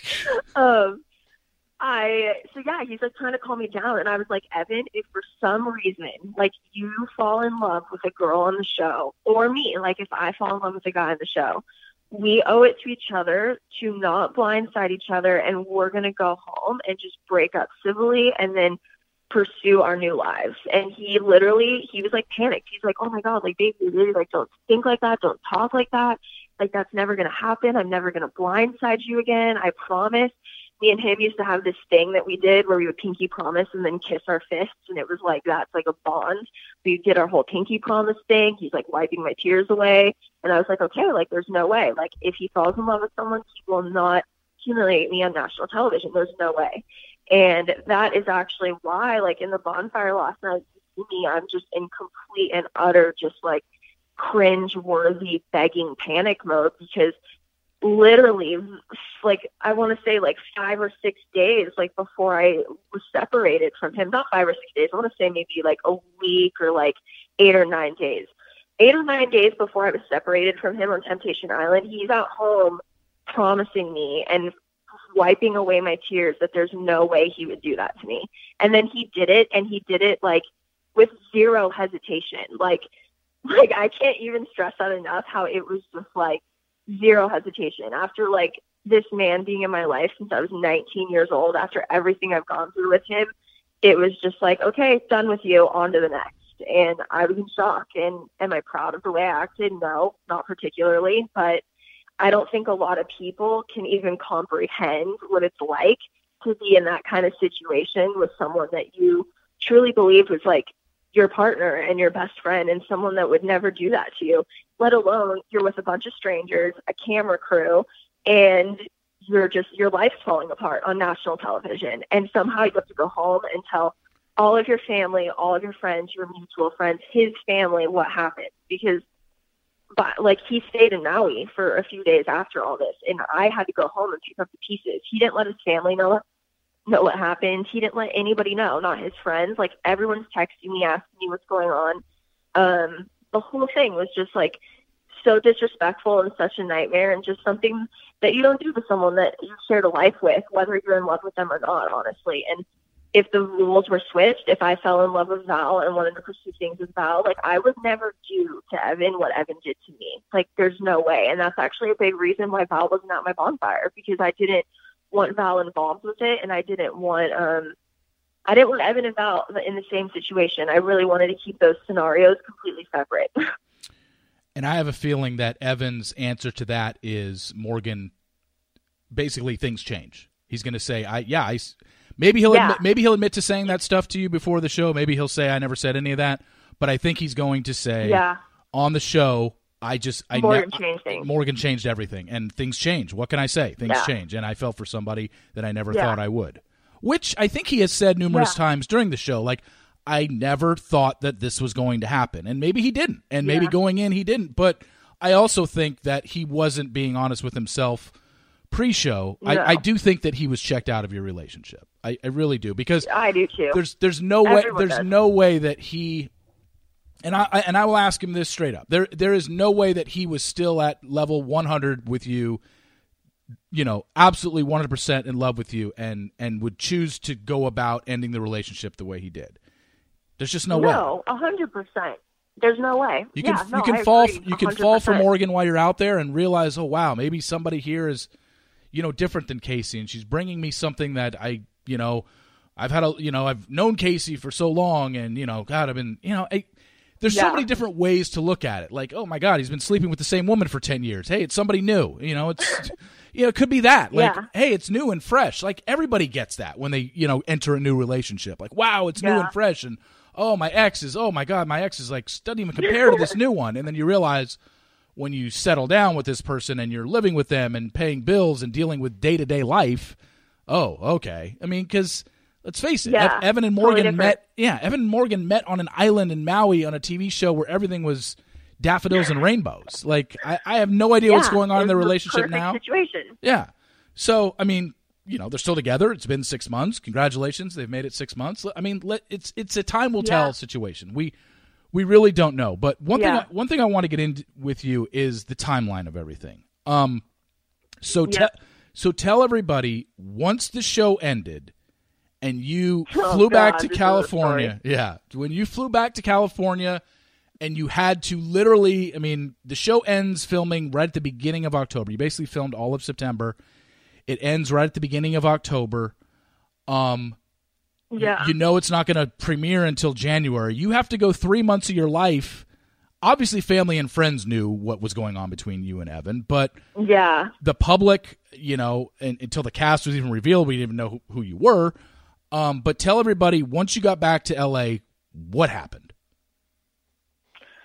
Yeah, um, so this was another thing that actually Morgan and Evan, they're both already, like, denying fiercely, which Morgan I get because I guarantee Evan hasn't told her the whole truth. Um, and, yeah, this is this is some hard stuff. I mean, I get why Evan is so defensive about it and why he feels the need to make up lies about me, but it is the truth and it is what happened. And um, many, many people, like I said, that are close to us, our family, our close friends that have been in our lives for years. I mean, they all know what really happened. And I also want to say, like, I never, ever want to have to use anything like this. I never do. Um, But I have screenshots of everything. I mean, I have a voicemail from Evan. I have proof that he did these things. And, you know, like, I understand, like, he was probably in a weird, vulnerable, emotional place. And maybe he was confused and he was saying things to me and saying things to her. And maybe he made a mistake in the things that he was saying to me, but it did happen. And I just want to preface that before I say the whole story, because I know people are just like, Casey's lying and Casey's a psycho. And it's like, no, I'm a very normal, self-aware person that went through a really wild, traumatic breakup, and I was with a guy that was not treating me right for a long time. So this is what happened. Okay, well, I, first I off, hold on, hold on real quick. I'm I'm glad that you said that, because I, I kind of know what's coming, and I was going to ask you, and I was going to ask you, hey, um, in, in this day and age, it's almost like you have to prove, you have to have proof of something like this, and you're saying that you yeah. have screenshots and a voicemail, yeah. if if need be, to release yeah. to everybody to back I up do. What you're saying. And like I said, I don't, I really truly don't ever want it to get to that point. I really want it to be just like me and Evan. It's like we weren't meant to be, okay? Like, yes, he has manipulated me for many years. I guess, like, because I was very blind to it, maybe I have as well. I don't believe I have. I think I was fighting for a relationship that I thought was true and I didn't want to give up. But we were in a bad situation, and I really, truly want us just to both go our separate ways and just stop going for each other. It's like, it happened. It is what it is. Like, you're getting married. Like, I wish you all the best. I wish you all the happiness. I am single, living my best life. Like, wish me the best, and like, let's go our separate ways. Like, I never wanted to get to that point, but it did happen. Like, he knows the truth. Like, Evan, if you are listening, which I'm sure you are, you know the truth, bro. Like, come on. Like, stop pretending, stop lying. Like, just like, let's move on. Like, let Morgan know what's up, and like, let's move on, because it's too much. Like, it's just, it's too much. Okay, so with that said, um, maybe I'll have you. I, I I might need to see this just privately, so I know that this is. Yeah. So when I speak to him and he tries to say that he never said it, I'd be like, Evan, I've I've seen. And he the text. Will. He already is. He's already saying it's not true. Okay. All right. So go. So go ahead. The timeline when you get back to California in okay. the beginning of October. What happens? Yep. Okay. So I think I left. Um. I think I left Maui. I want to say it was like. I had a red-eye flight. I'm pretty sure it was the night of October fifth. And then I landed um, in L A X the morning of October sixth. Um, Morgan and Evan, they stayed in Maui with, I think, like, Brittany and Carl. And they had, like, a little vacation for, like, a, I don't know, like, a few days. Like, they we wrapped up filming, I think, like, the third or the fourth. So they were there, like, Maui, like, the third, the fourth, the fifth, the sixth, something like that. Um, so I land L A X, get in an Uber, go back to our apartment, get to the apartment. His little brother's there with Ghost, and um, his little brother's just, like, devastated. I mean, we're crying together. I'm holding Ghost. Like, we, both of us just, like, don't even understand or know what, what happened. And he's trying to, like, get from me. He's like, so you're telling me, like, he's just in Maui with, like, another girl? And I'm like, yes, like, he's with her. Like, they're boyfriend, girlfriend. And we're just in shock, and I'm not speaking with Evan. I'm over him. I'm done with him. Um, so then my birthday comes, so October seventh. So for I'm in L A for a few days, hanging out with Evan's little brother in our apartment. He's, like, going to work. I'm going to work. We're living normal life, Evan and Morgan in Maui. My birthday comes. Evan is wishing me happy birthday through text. He is staying in a hotel in downtown L A, like a mile away from our apartment. And the whole time, like, he's sending me birthday texts. He's talking to Austin about everything. Um, he's telling me, like, he's having anxiety attacks. He needs to see Ghosts. He's telling me that he lost his best friend and partner that night. I mean, just going on and on and on, begging to see me. And he's saying, please, with periods at the end. And finally, Austin kind of had to step in and was just like, Case, like, you guys have built a life together. Like, you have to talk to him. And I was like, okay, fine. So when, and especially when I heard that Evan was having anxiety attacks, like, that's something that always kind of I really feel for, because I deal with them as well. So I was just like, okay, like, you can come over and see his dog. But I I prefaced, I was like, do not speak to me, Evan. You can come and see your dog. Like, that's that.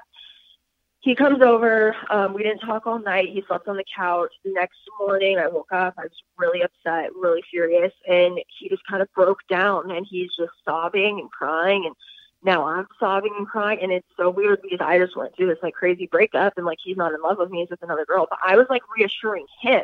Like, I'm telling him, like, it's going to be okay. Like, it's fine. Like, da da da. And he's just saying, like, he's doubting his feelings. He thinks the show pitted us against each other. Just, like, all of this stuff. We spent the whole day together. We went and ran errands together. We went and got Subway. We watched Baywatch, the movie, that night. Stayed up all night.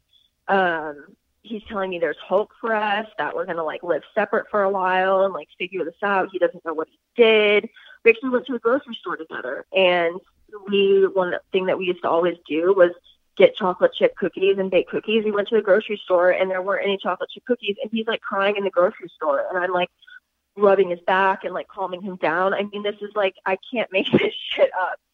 And so after we watched Baywatch, we stayed up all night together. He's like, I'm going to go to Virginia. I'm going to see Morgan. I'm going to figure out like what the heck I did.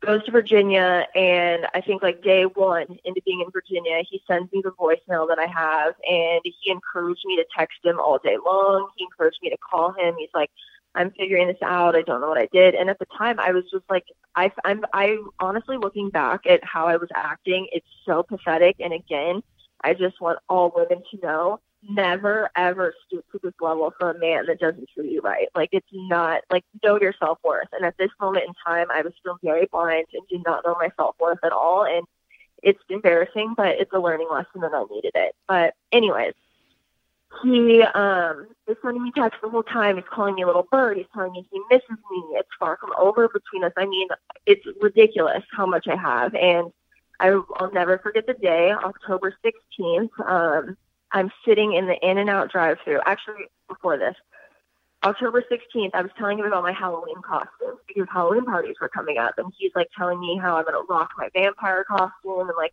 we're joking around, like, everything's normal. And then he sends me, like, I didn't respond to one of his texts, and around like six p.m. my time, like right around when I got off work, he sends me thinking of you with like a heart emoji, and I didn't respond, so I was like, oh, how cute, like, he's thinking of me, like, great, like, we're fixing things. Um, so then I go visit my friends. We're in the In-N-Out drive-thru, and at nine p.m. my time, so what, like three hours later, I get another text, and it's literally a novel. And it's basically, it starts with like, it's so wrong how we've been talking the past few days, and since I got back from Maui, like, it's disgusting to Morgan and what I've done to her. Da, da, da, da, and literally like breaks up with me in a text again. And I was with my friend. She witnessed it. She saw it. Um, she's mutual friends with him. And she was like, Casey, she's like, don't even respond to this. She's like, this is, this is actually like next level crazy. And at that point, I can't even explain what happened. It was just like a light switch. It was like the light switch was on for Evan. And as soon as I got that text, it was just off. And I was just like, very awake to the situation I was in. I was like, there's no way that this man ever loved me. Um, maybe he cared for me as a friend and felt comfortable, but this is toxic. This isn't normal. Um, and I don't deserve this. And quite honestly, like, he doesn't deserve this. Like, he doesn't deserve to be in these like crazy situations between women. So I was just like, I am now removing myself from the situation. And I told him that. I was just like, you know, this is a lot to take in. I don't think you're loyal, but tell me when you're moving out. And from that point, he sent me texts, he sent me D Ms, he reached out to my friends. Um, I've had to block him on everything. And then the last little bit, I mean, this went on for a while, where he was trying to reach out to me and whatnot. Um, on New Year's Eve, he sent me a text, a really long one. And this is after I've been ignoring him for a while. And I think that was really bothering him, because he sent me D Ms saying, like, you're just ignoring me. I don't know if you blocked me and you're not getting these, but you need to respond, and da, da, da, da. So New Year's Eve, he sends me this long text. He's like, the way that you've been talking about me or single girls and everyone, like, I just want things to be civil between us. And I basically, I went off on him. I'm not going to lie. And I have that text as well. I've shown it again to my family, all of my friends. Everybody's seen it. They all think everything I said is extremely validated and, like, very on point.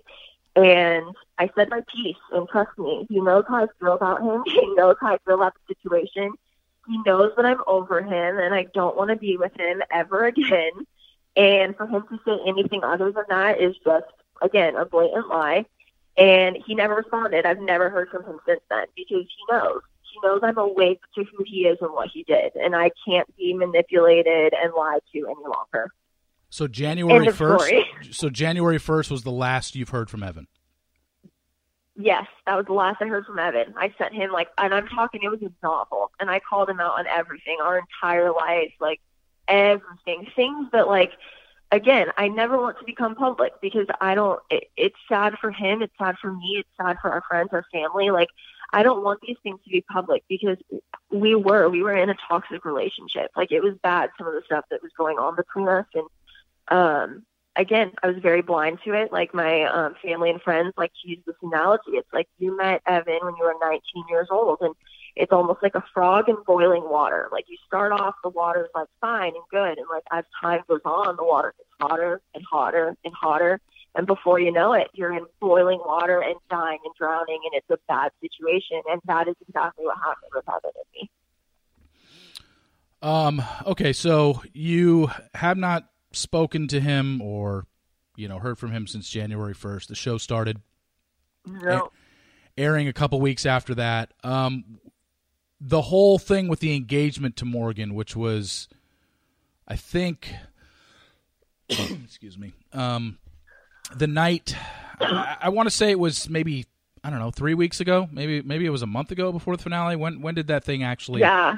happen? Um, how did you, His how did you, I don't remember yeah. exactly. But how did you find out about uh, it? It wasn't, was it through Twitter, or did somebody give you a heads up like, hey, this might get out? Yeah, so that whole situation was crazy. Um, I actually had a few people give me a heads up before it got leaked on Twitter. Um, long story short, there's like these fan pages on Facebook. One of the fan pages found out about the leaked pics, and then they like let production know, and one of the main producers called me like immediately. We talked about it, and he's like, so have you seen the pictures? He's like, where are they? And I was like, they're apparently like someone on the Facebook, like fan page has them. They haven't been leaked yet. I haven't seen them. And he's like, okay. He's like, we're doing damage control to get rid of him. He's like, are you okay?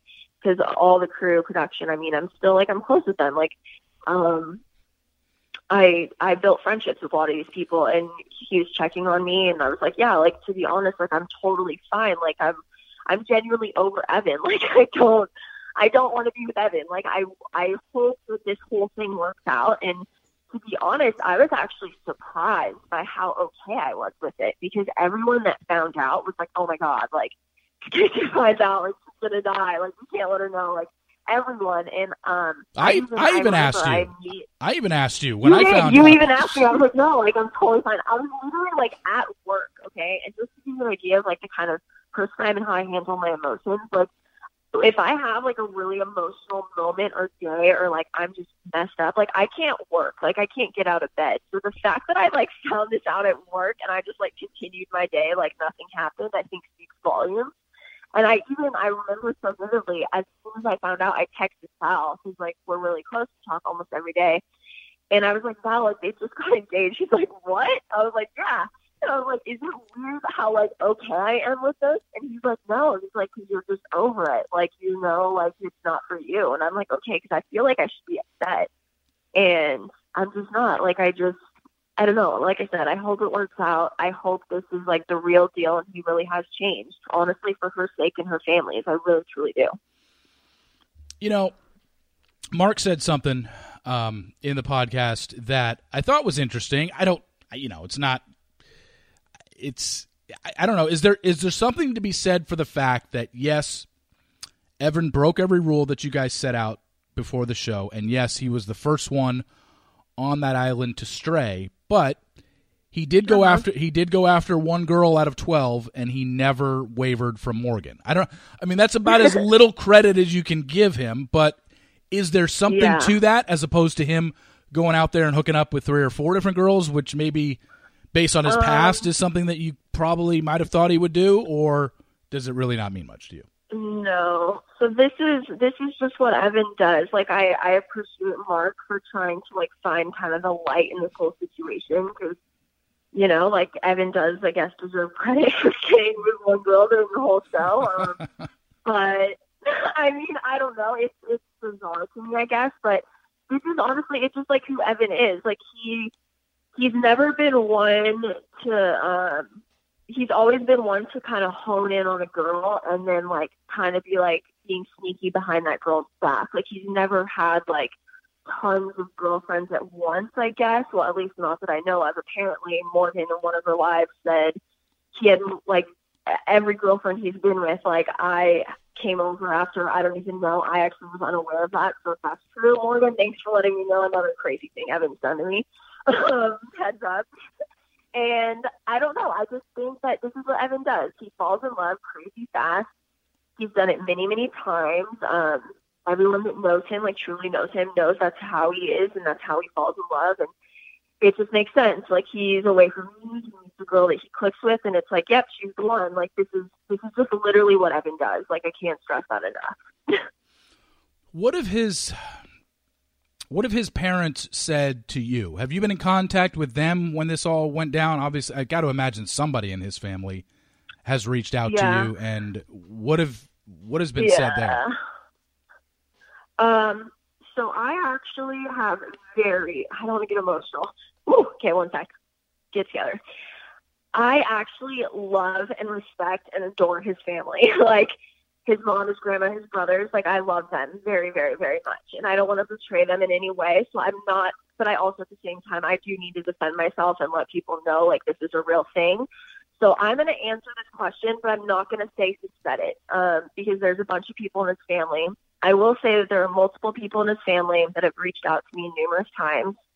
Um, they have apologized for Evan's behavior numerous times. Um, they are embarrassed by it. They don't even understand it, how it's possible. Um, they are very upset. They can't even talk about it without getting emotional and crying and honestly, just the fact that, because I've, like I said, I've never received a real apology for from Evan ever. Like, even when he was kind of playing me and Evan right after the island, he never actually apologized. He said he was, like, doubting his feelings and the show pit us against each other, but he never owned his actions or apologized.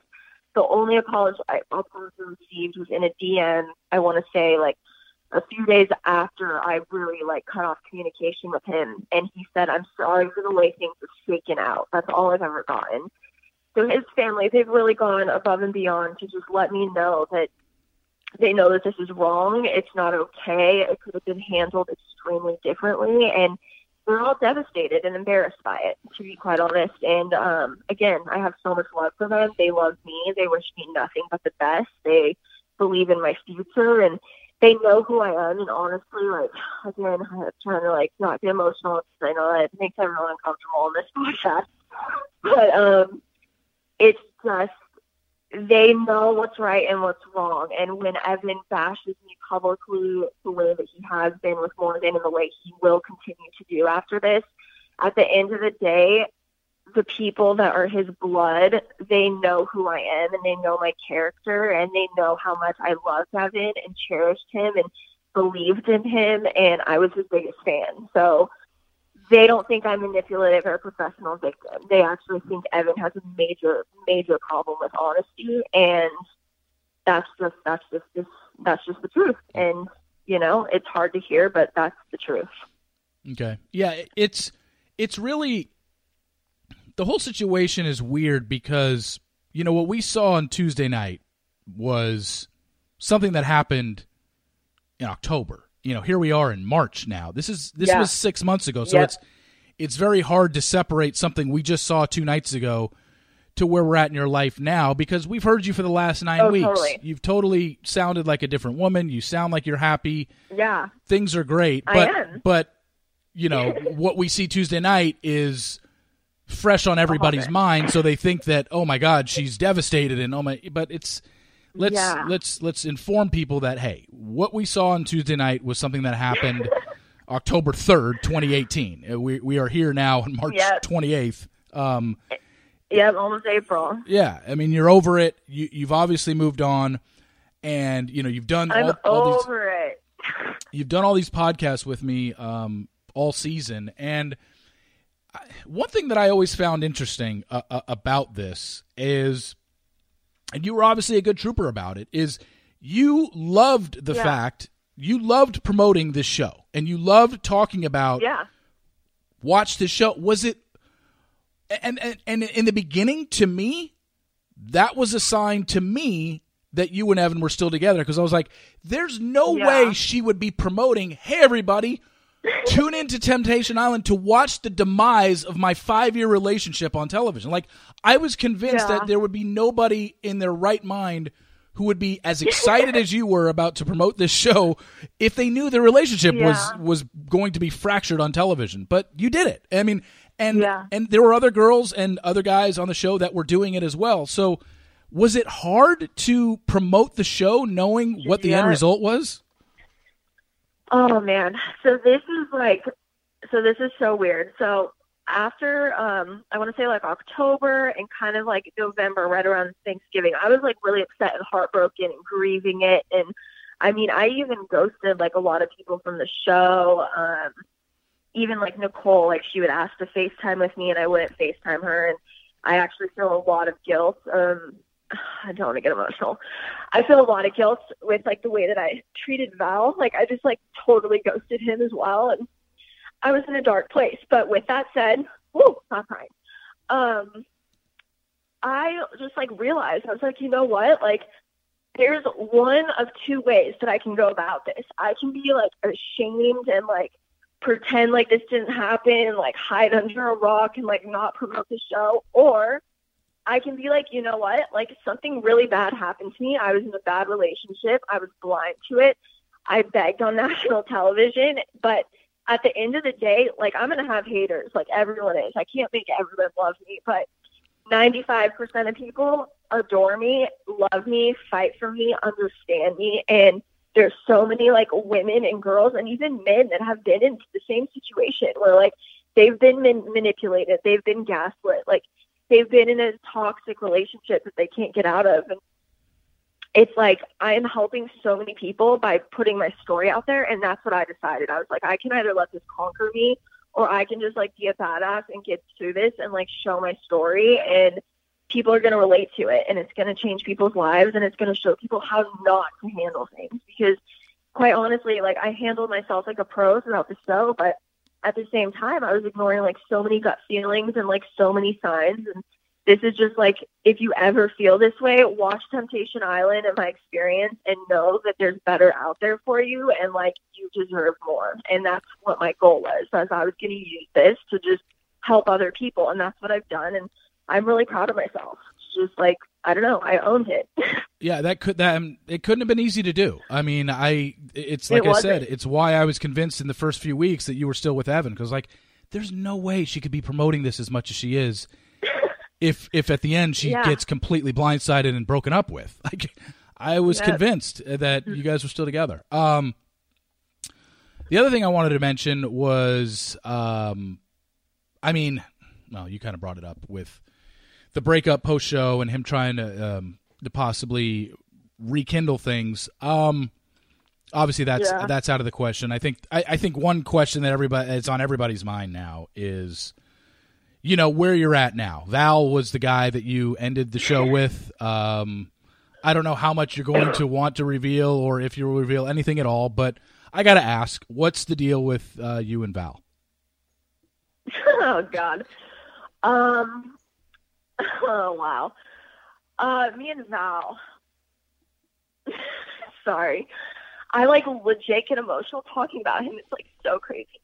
Um, I feel just like so bad, especially after like seeing last night. Like I care so much about him, and I just want to like really preface it. Like we're totally just friends, and um, I don't know what the future holds, but I don't know, just seeing the way that I am with him on the show and seeing how I am with Evan, especially in like last night's bonfire, like I just feel so bad. And I'm just, I don't want to say I have any regrets, but staying loyal to Evan and not pursuing things with Val, I mean, it's really hard and it really hurts me. And I honestly, I can't even talk about it without crying. Like and especially the way that I was to him after the show. I wasn't, like, mean or anything, but I was going through just, like, such a traumatic thing, and um, I think he thought I was going to, like, reach out to him after the show, and I promised him I was going to be strong, and, like, I did not keep my promise. I was a hot mess, and I begged, and I didn't want him to know about it. I was so embarrassed, and I, um, I kept him in the dark for, like, a really long time, and after, like, I spent a few months, um, healing, I reached out to him and just let him know, like, you're one of my best friends, like, I'm sorry, and, um, like, I let him know, like, I have feelings for him, but, like, this whole thing's a mess, like, it's just a nightmare situation, honestly, and I don't know, especially after he's seen all this and, like, what people think of me online, like, I don't think he would ever let it get to him, but it's really hard, I'm not gonna lie. Hmm. Like, really, really hard, and I just wish I didn't stay loyal to Evan when I met, like, no joke, one of the best people I've ever met in my life, and I'm very close to him. He's one of my best friends. Mm. I mean, it's, so that's that. It's, it's like, and it's like so weird because I'm so okay with like what happened with Evan. Like, I'm I'm over him. Like again, I said I want him to be happy. Like now watching the show, like even us, like my friends know, my family knows. Like I get emotional, like seeing how I like I kind of didn't give Val the time of day and like ignored him and avoided him because I was trying to stay loyal to Evan, and it's very very hard for me to watch, especially um when I saw like our overnight date. Like I just like I'm so myself and I'm so happy and I'm so free and strong, and I'm not any of those things with Evan, and I don't think I ever really was, and I don't know, it's just it's a really sad thing and a weird situation, but I know he cares about me, and he told me he's proud of me regardless of what happens. I haven't spoken to him since um, the bonfire because, I don't know, it's a lot, I think, for both of us, and we need a little space from this whole situation. Yeah. Well, I mean, it's it's okay to be emotional. Don't don't stop yourself. Oh, yeah, because... no, I literally can't even talk about that guy without getting emotional. It's crazy. Um, I, let's, I mean, we've spent a good hour on, on you. I don't, I, I think we've touched on pretty much everything that we could, could touch on, um, with, with everything. And I, I appreciate you, uh, being yeah, honest and, um, and finally being able to address things that weren't able to be addressed during the season when we've had you on every week. Um, yeah. Let's talk about the other couples real quick. Um, Okay. We're obvi- in the mood, man. Yeah. My vow woes. We need to not talk about that anymore. The uh, we're obviously, you know, the, the, I think the one couple after episode one that everybody figured was doomed was Sh- was Javen and Shari. I mean, it was just like there's no way these yeah. two are making it. And not only do they make it, they're the lone couple that makes it. And not only do they make it, but they get engaged. Like it's just it goes yeah. to show that. I mean, editing did a hell of a job on that. They probably made sure to show us that in the first episode to make us think that, oh, oh they're, they're totally. done. Um, but talk totally. about talk about Javen and Shari. Um, obviously, you've seen Shari since the show, how things are going uh, with them. Yeah.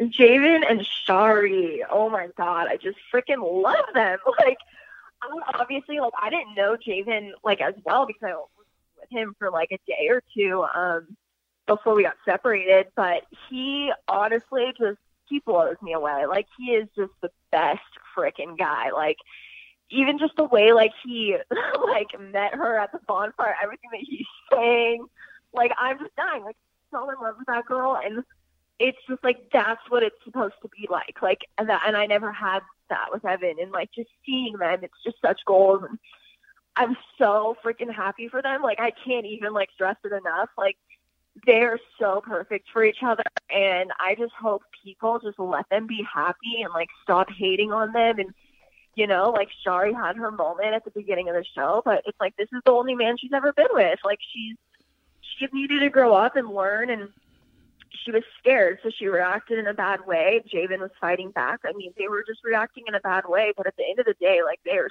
so meant to be together. They are so strong together, and Um, watching their engagement, I mean, it was adorable. Like, she can't stop giggling. He's, like, smiling like crazy. And the whole time I was watching the bonfire, like, before he proposed, because I knew he was going to propose, obviously.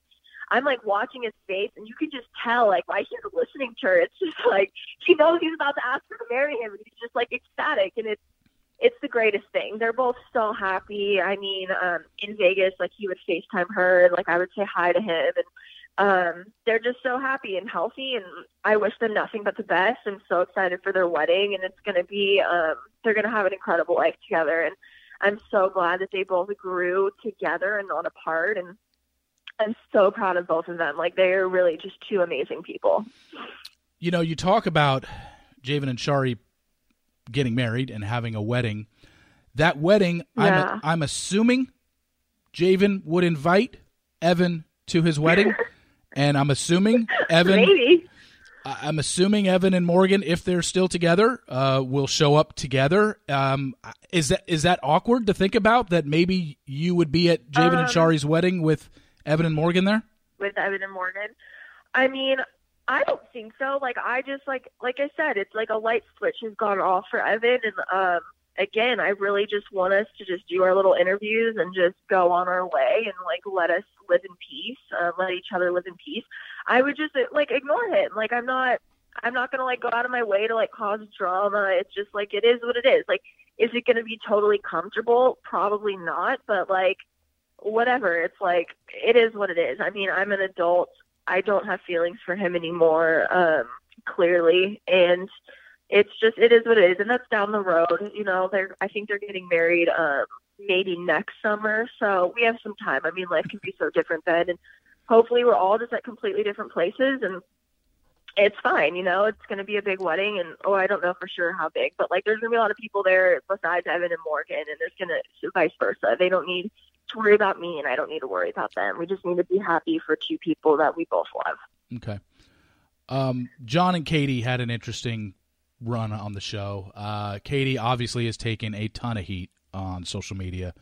Oh yeah. For the, for the things that she has said. And, you know, I spoke to Mark about this, and people will hear it in the podcast about, you know, Mark said that, um, yeah, I mean, she said some things that to her in the moment, um, are things that were her reality, but not necessarily wasn't yeah. taking into account what other people would perceive that as. Like, she has every right to feel that yeah. maybe she babies, has to baby John, and maybe he's not motivated enough. And, and yeah, just the way she expressed it, though, could have been done differently. She was being honest, but yeah. in, in the same breath, probably could have chosen her words better. Um, so yeah, definitely with, with all that, uh, you know, obviously you're friends with Kady. I don't know. I don't know how you're close you are with John or whatever, but um, what are, what are your thoughts on everything with them? And uh, you know, in, in, in, in the update that we got, it, it seemed like they were trying to work things out when she got back home, but then she wanted to go see Johnny, and he's like, okay, that's it.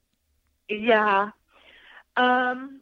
Well, I mean, kind of like there's two sides to, like, mine and Evan's story. Um, there's two sides to her and John's story. Um, I'll start with, like, kind of her on the show.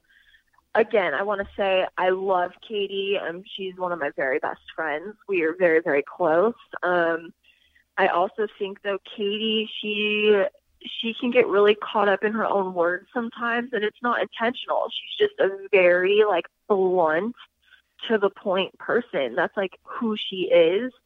And I think especially when, like, you add emotions into it and cameras and this crazy situation that we went, your blunt, her bluntness just went to maybe another level. And she said things that were very harsh. And, um, would I necessarily say those things to a man that I shared a life with? Like, no, I wouldn't, but it's not my relationship. Um, and I think she had a lot of frustrations with John that she didn't speak about on the show, and she didn't bring up publicly because she was protecting John and protecting who he is. So there's a lot more to their relationship, kind of like me and Evan, where I feel like I have had to say these things about Evan and I because he's just he, so many lies have been told about me that I now have to protect myself. Hopefully with Kady and John, it never gets to that point, because they also, there was a lot more to their relationship that uh, people really know. And there's reasons why she felt the way that she felt and why she said the things that she said. Um, again, do I, do I necessarily think it was right or the correct way to do it or the way I would do it? No. Um, but that's who Kady is. She owns it. She feels bad that she hurt John and um, whatnot, but that's kind of where I'm at with that. And then as for everything that happened after the show, again, I'm not really sure the exact one hundred percent true story because I've only heard one side of it. But apparently it wasn't just like her trying to get with him. Um, it was actually him trying to get with her. And she was kind of like hesitant about it. Like he really wanted to work things out. And like I said, this is what she has told me. He really wanted to work things out. And she was kind of feeling guilty and like guilt tripped into things. Um, and then she went, she was like, you know what? Like, I got to see Johnny and just see if this is real. And she went and saw Johnny. And I don't think that necessarily was real, but I think that was kind of her little wake up call. Like, you know what? This just, it really isn't right with John. Like a hundred percent. She ended things again. And to be honest, it was like kind of a less dramatic and less crazy situation. Like, that me and Evan had. It was like what Evan did kind of is what Kady did, but Kady did it in a way less dramatic, like sneaky way, um, and not as extreme. It was just like she came home, she had doubts, she started kind of letting John know that things could maybe work. She went and saw Johnny and realized things that weren't going to work with John and, and did it again. So that's kind of what happened there. And okay. I think they're both great people. I'm not close with John, but um, I think he's a great guy. That clearly shows on the show. I think um, there's a lot of stuff, though, that we don't, that isn't made public about John that really impacted a lot of Katie's decisions.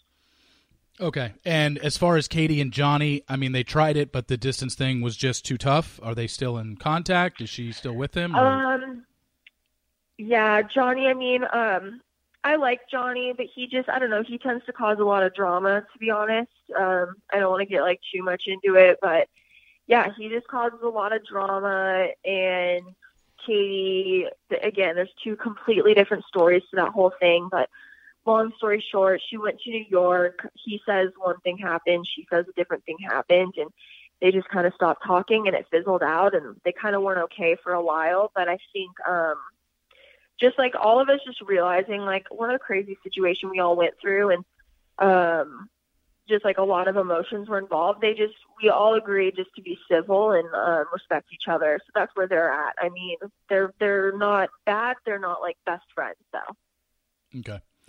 And then Nicole and Carl, um, Carl's going to be on a, a, a podcast in the future, so I'm sure I'll get some, some answers out of him. But they seem, Yay. Of the four couples, um, well, the three that broke up, they seem to be the ones that um, I guess are civil. Uh, I mean, I don't know if they've run into each yeah. other in Chicago or are keeping in touch on occasion, or yeah. I, I don't know what's going on with them. Can you fill us in on anything other than we saw on the update? Um, but um, what's going on with them?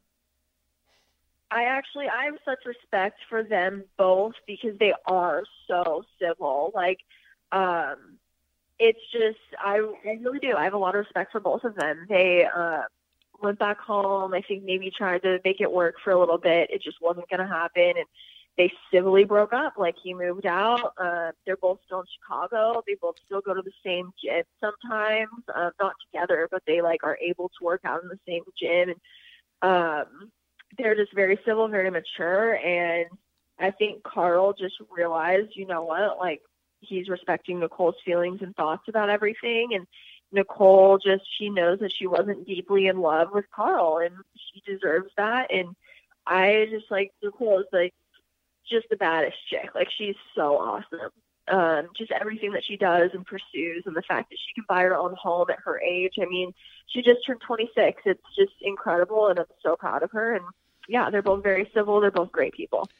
And you mentioned earlier that um, when the show ended filming that Evan and Morgan stayed a couple extra days, but so did Carl and Brittany. Yeah. Do we yeah. know, do we know whatever happened with Carl and Brittany? Or if there's anything going uh, on with them. I mean, he said in his update that, you know, is, is you know, Brittany lives in L A, he lives in Chicago, and it, that moving to L A just wasn't in yeah. the cards for him um, right now yeah. or ever. I don't know. Um, what do you know about that? Yeah.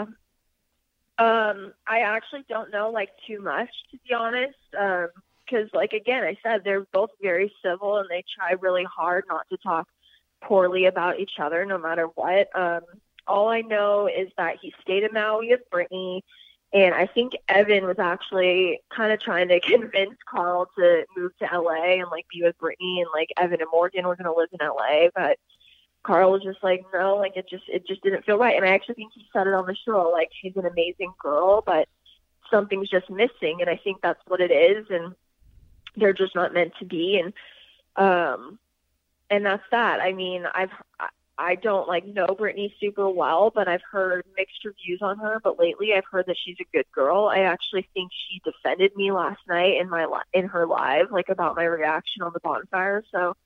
I don't know. I think she's a good girl. I think Carl's a good guy, but I just don't think they're meant to be together. I think they maybe tried to figure it out a little bit after the show, maybe for like a few weeks, but nothing ever came out of it. Gotcha. Okay. Well, yeah.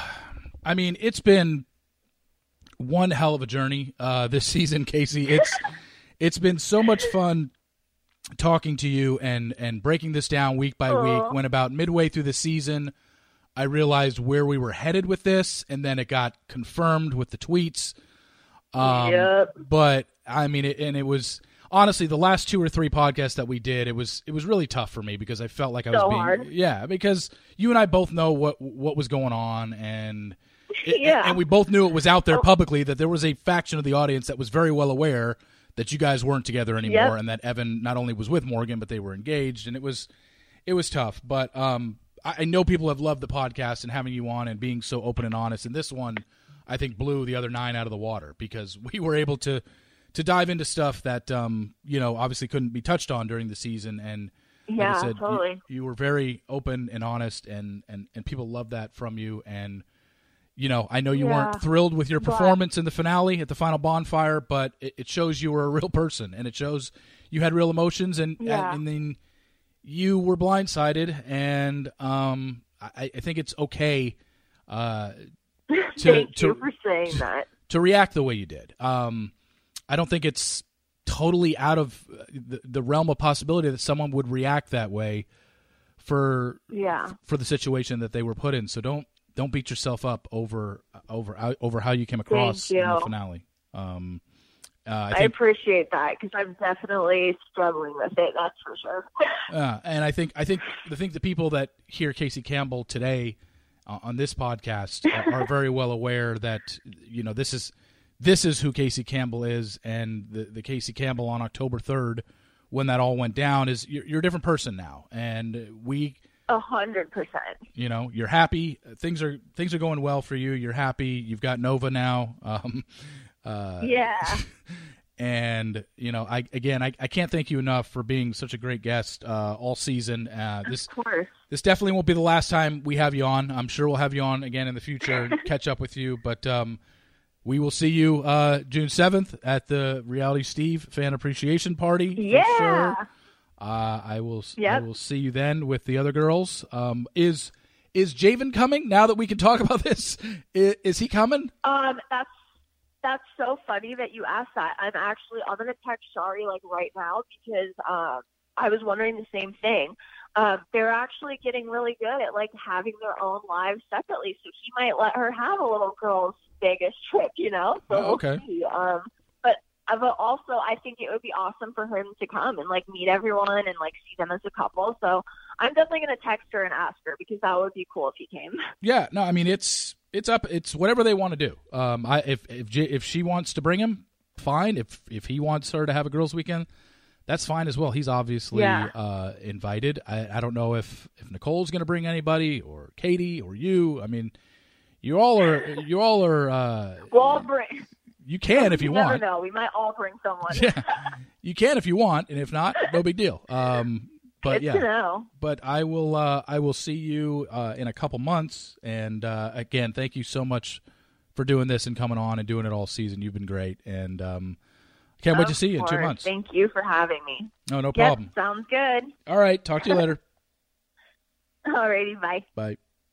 Well, thank you to Kaci for that, and to Mark before her. Um, just a lot of stuff there. Uh, first off, let me just say that this podcast is brought to you by Bona.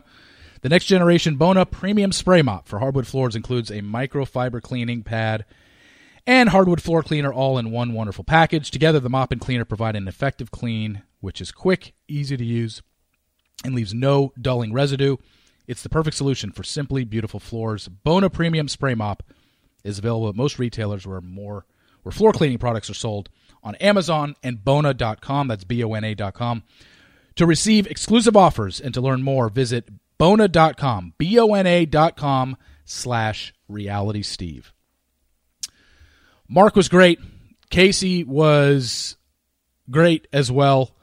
Um, just, it's just a really messed up situation all around.